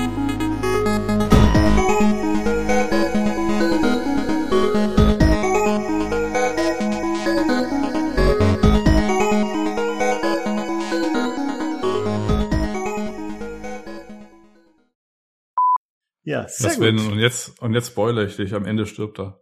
Oder sie alle sterben. Wer stirbt da nicht? Alle sterben. Es kommt nur drauf an, ja, die, die, die Frage ist, ob sie glücklich sterben. Ja, das ist, ja, das ist richtig. Und wenn Ja. du quasi ein Schild hast, wo kein äh, Parry drauf ist oder No Skill, dann nimmst du den äh, quasi automatisch den Skill der Waffe. Genau. Gleichwohl, wenn du quasi geblockt hältst und dann kommt auch ein Ton. Und dann kannst du quasi eine Light Attack nachmachen, das ist ein Guard Counter. Und der macht Was? auch verhältnismäßig viel Vollschaden. Ja, Das ist ja. quasi der Parry des kleinen Mannes. der Perry des kleinen Mannes. Ey. Hallo Nino. Ich finde das, ich finde das hervorragend. Die beiden sind hier komplett in ihrer Welt gefangen. Ne, ist das äh, mein, mein, mein Weekly Crack. Ja, ich dachte jetzt irgendwie, Nino hätte jetzt angefangen zu koksen, aber es war irgendwas anderes. Musste, wenn du, wenn du anfängst, im Alter mehr als drei Tabletten gleichzeitig zu nehmen, Mhm. um das zu merken, musst du tatsächlich wie ein alter Mann Tabletten-Dinger nehmen. Ansonsten vergisst es und Sonntag sortiere ich immer für die übernächste Woche vor, Mhm. Ah, wie ein alter Mann, ja, damit ich äh, nächste Woche nicht irgendwo stehe und mir denke, verdammt, Okay. äh, Herztabletten vergessen. Das war's, war eine schöne Zeit. Mhm. Ja, bei meinem, äh, bei meinem Vater hält meine Mutter ihn am Leben. Äh, beim Ja. Abendessen, äh, aber beziehungsweise ich auch. Und dann sagt er immer, hier, nimm dein Gläschen. Und dann nimmt er sein Gläschen. Ja. Un ungefähr so ist das bei mir, bis auf dass ich es bei mir selber machen muss. Will einer, Jan, willst du vielleicht direkt anfangen? Oder ich, ich könnte halt kurz erzählen, die, die Eckpunkte. Aber bei der Story bin ich ja schon raus, muss ich zugeben. Also, Ja, die Story ist, äh, du gehst raus und da sagt dir jemand, ey, werd doch mal Ellenlord. Und da sagst du, ja, das ist die. Story. Oder sagst halt nix und machst halt einfach. Ja. Ja. Gute Zusammenfassung. Genau das passiert. Das ist im Endeffekt das Intro. Ja gut, dann äh, kann ich auch die Story noch erzählen. gut, meinetwegen können wir loslegen. Seid ihr soweit? Ja, ich bin schon in meinem Stuhl zusammengesunken, habe aber mein Mikrofon ein bisschen näher gemacht. Das Sehr ist gut. sehr schön. Und bisher war ich von deiner Haltung immer begeistert, Jan. Ach so, ja, nee. Ist jetzt vorbei Physisch. mit Haltung. Physisch wie auch mental. Ach nee, also ich, ich, ich habe ganze Wochenende, Wochenende Elden Ring gezockt. Ich bin, also ich bin Abgesumpft. Gemenschwerdung. Ja, genau. Also ich bin, also verwahrlos noch nicht, aber es ist auch nicht weiter du- entfernt. Aber es Wann ist hast du dich zumindest das letzte Mal rasiert? Äh, gestern tatsächlich. Also Ah. so schlimm ist es nicht, aber äh, weiß nicht, ich habe so diese, also quallenartig würde ich mich beschreiben wollen. ich, ich muss die Woche wieder Spannkraft aufbauen. Also, was heute gar nicht wandern? Äh, ich war gestern mal eine Stunde und da habe ich festgestellt, es ist windig. War auch sehr windig. Ja, dann habe ich gesagt, boah, nee, ich muss wieder Elden Ring spielen. Ich ich das- muss. Nee, nee, ich finde das so süß, wie du anfängst, Goodie zu sagen. Ja, ja ich finde das so schön. Da, ist, da kommt der Ostdeutsche durch. Hervorragend. Goodie, dann geh noch mal kurz rein. Geh noch mal Ja, kurz. Wir ja. sehen uns gleich wieder. Bis gleich, mein Lieber. Guti, bis gleich. Bussi, Baba.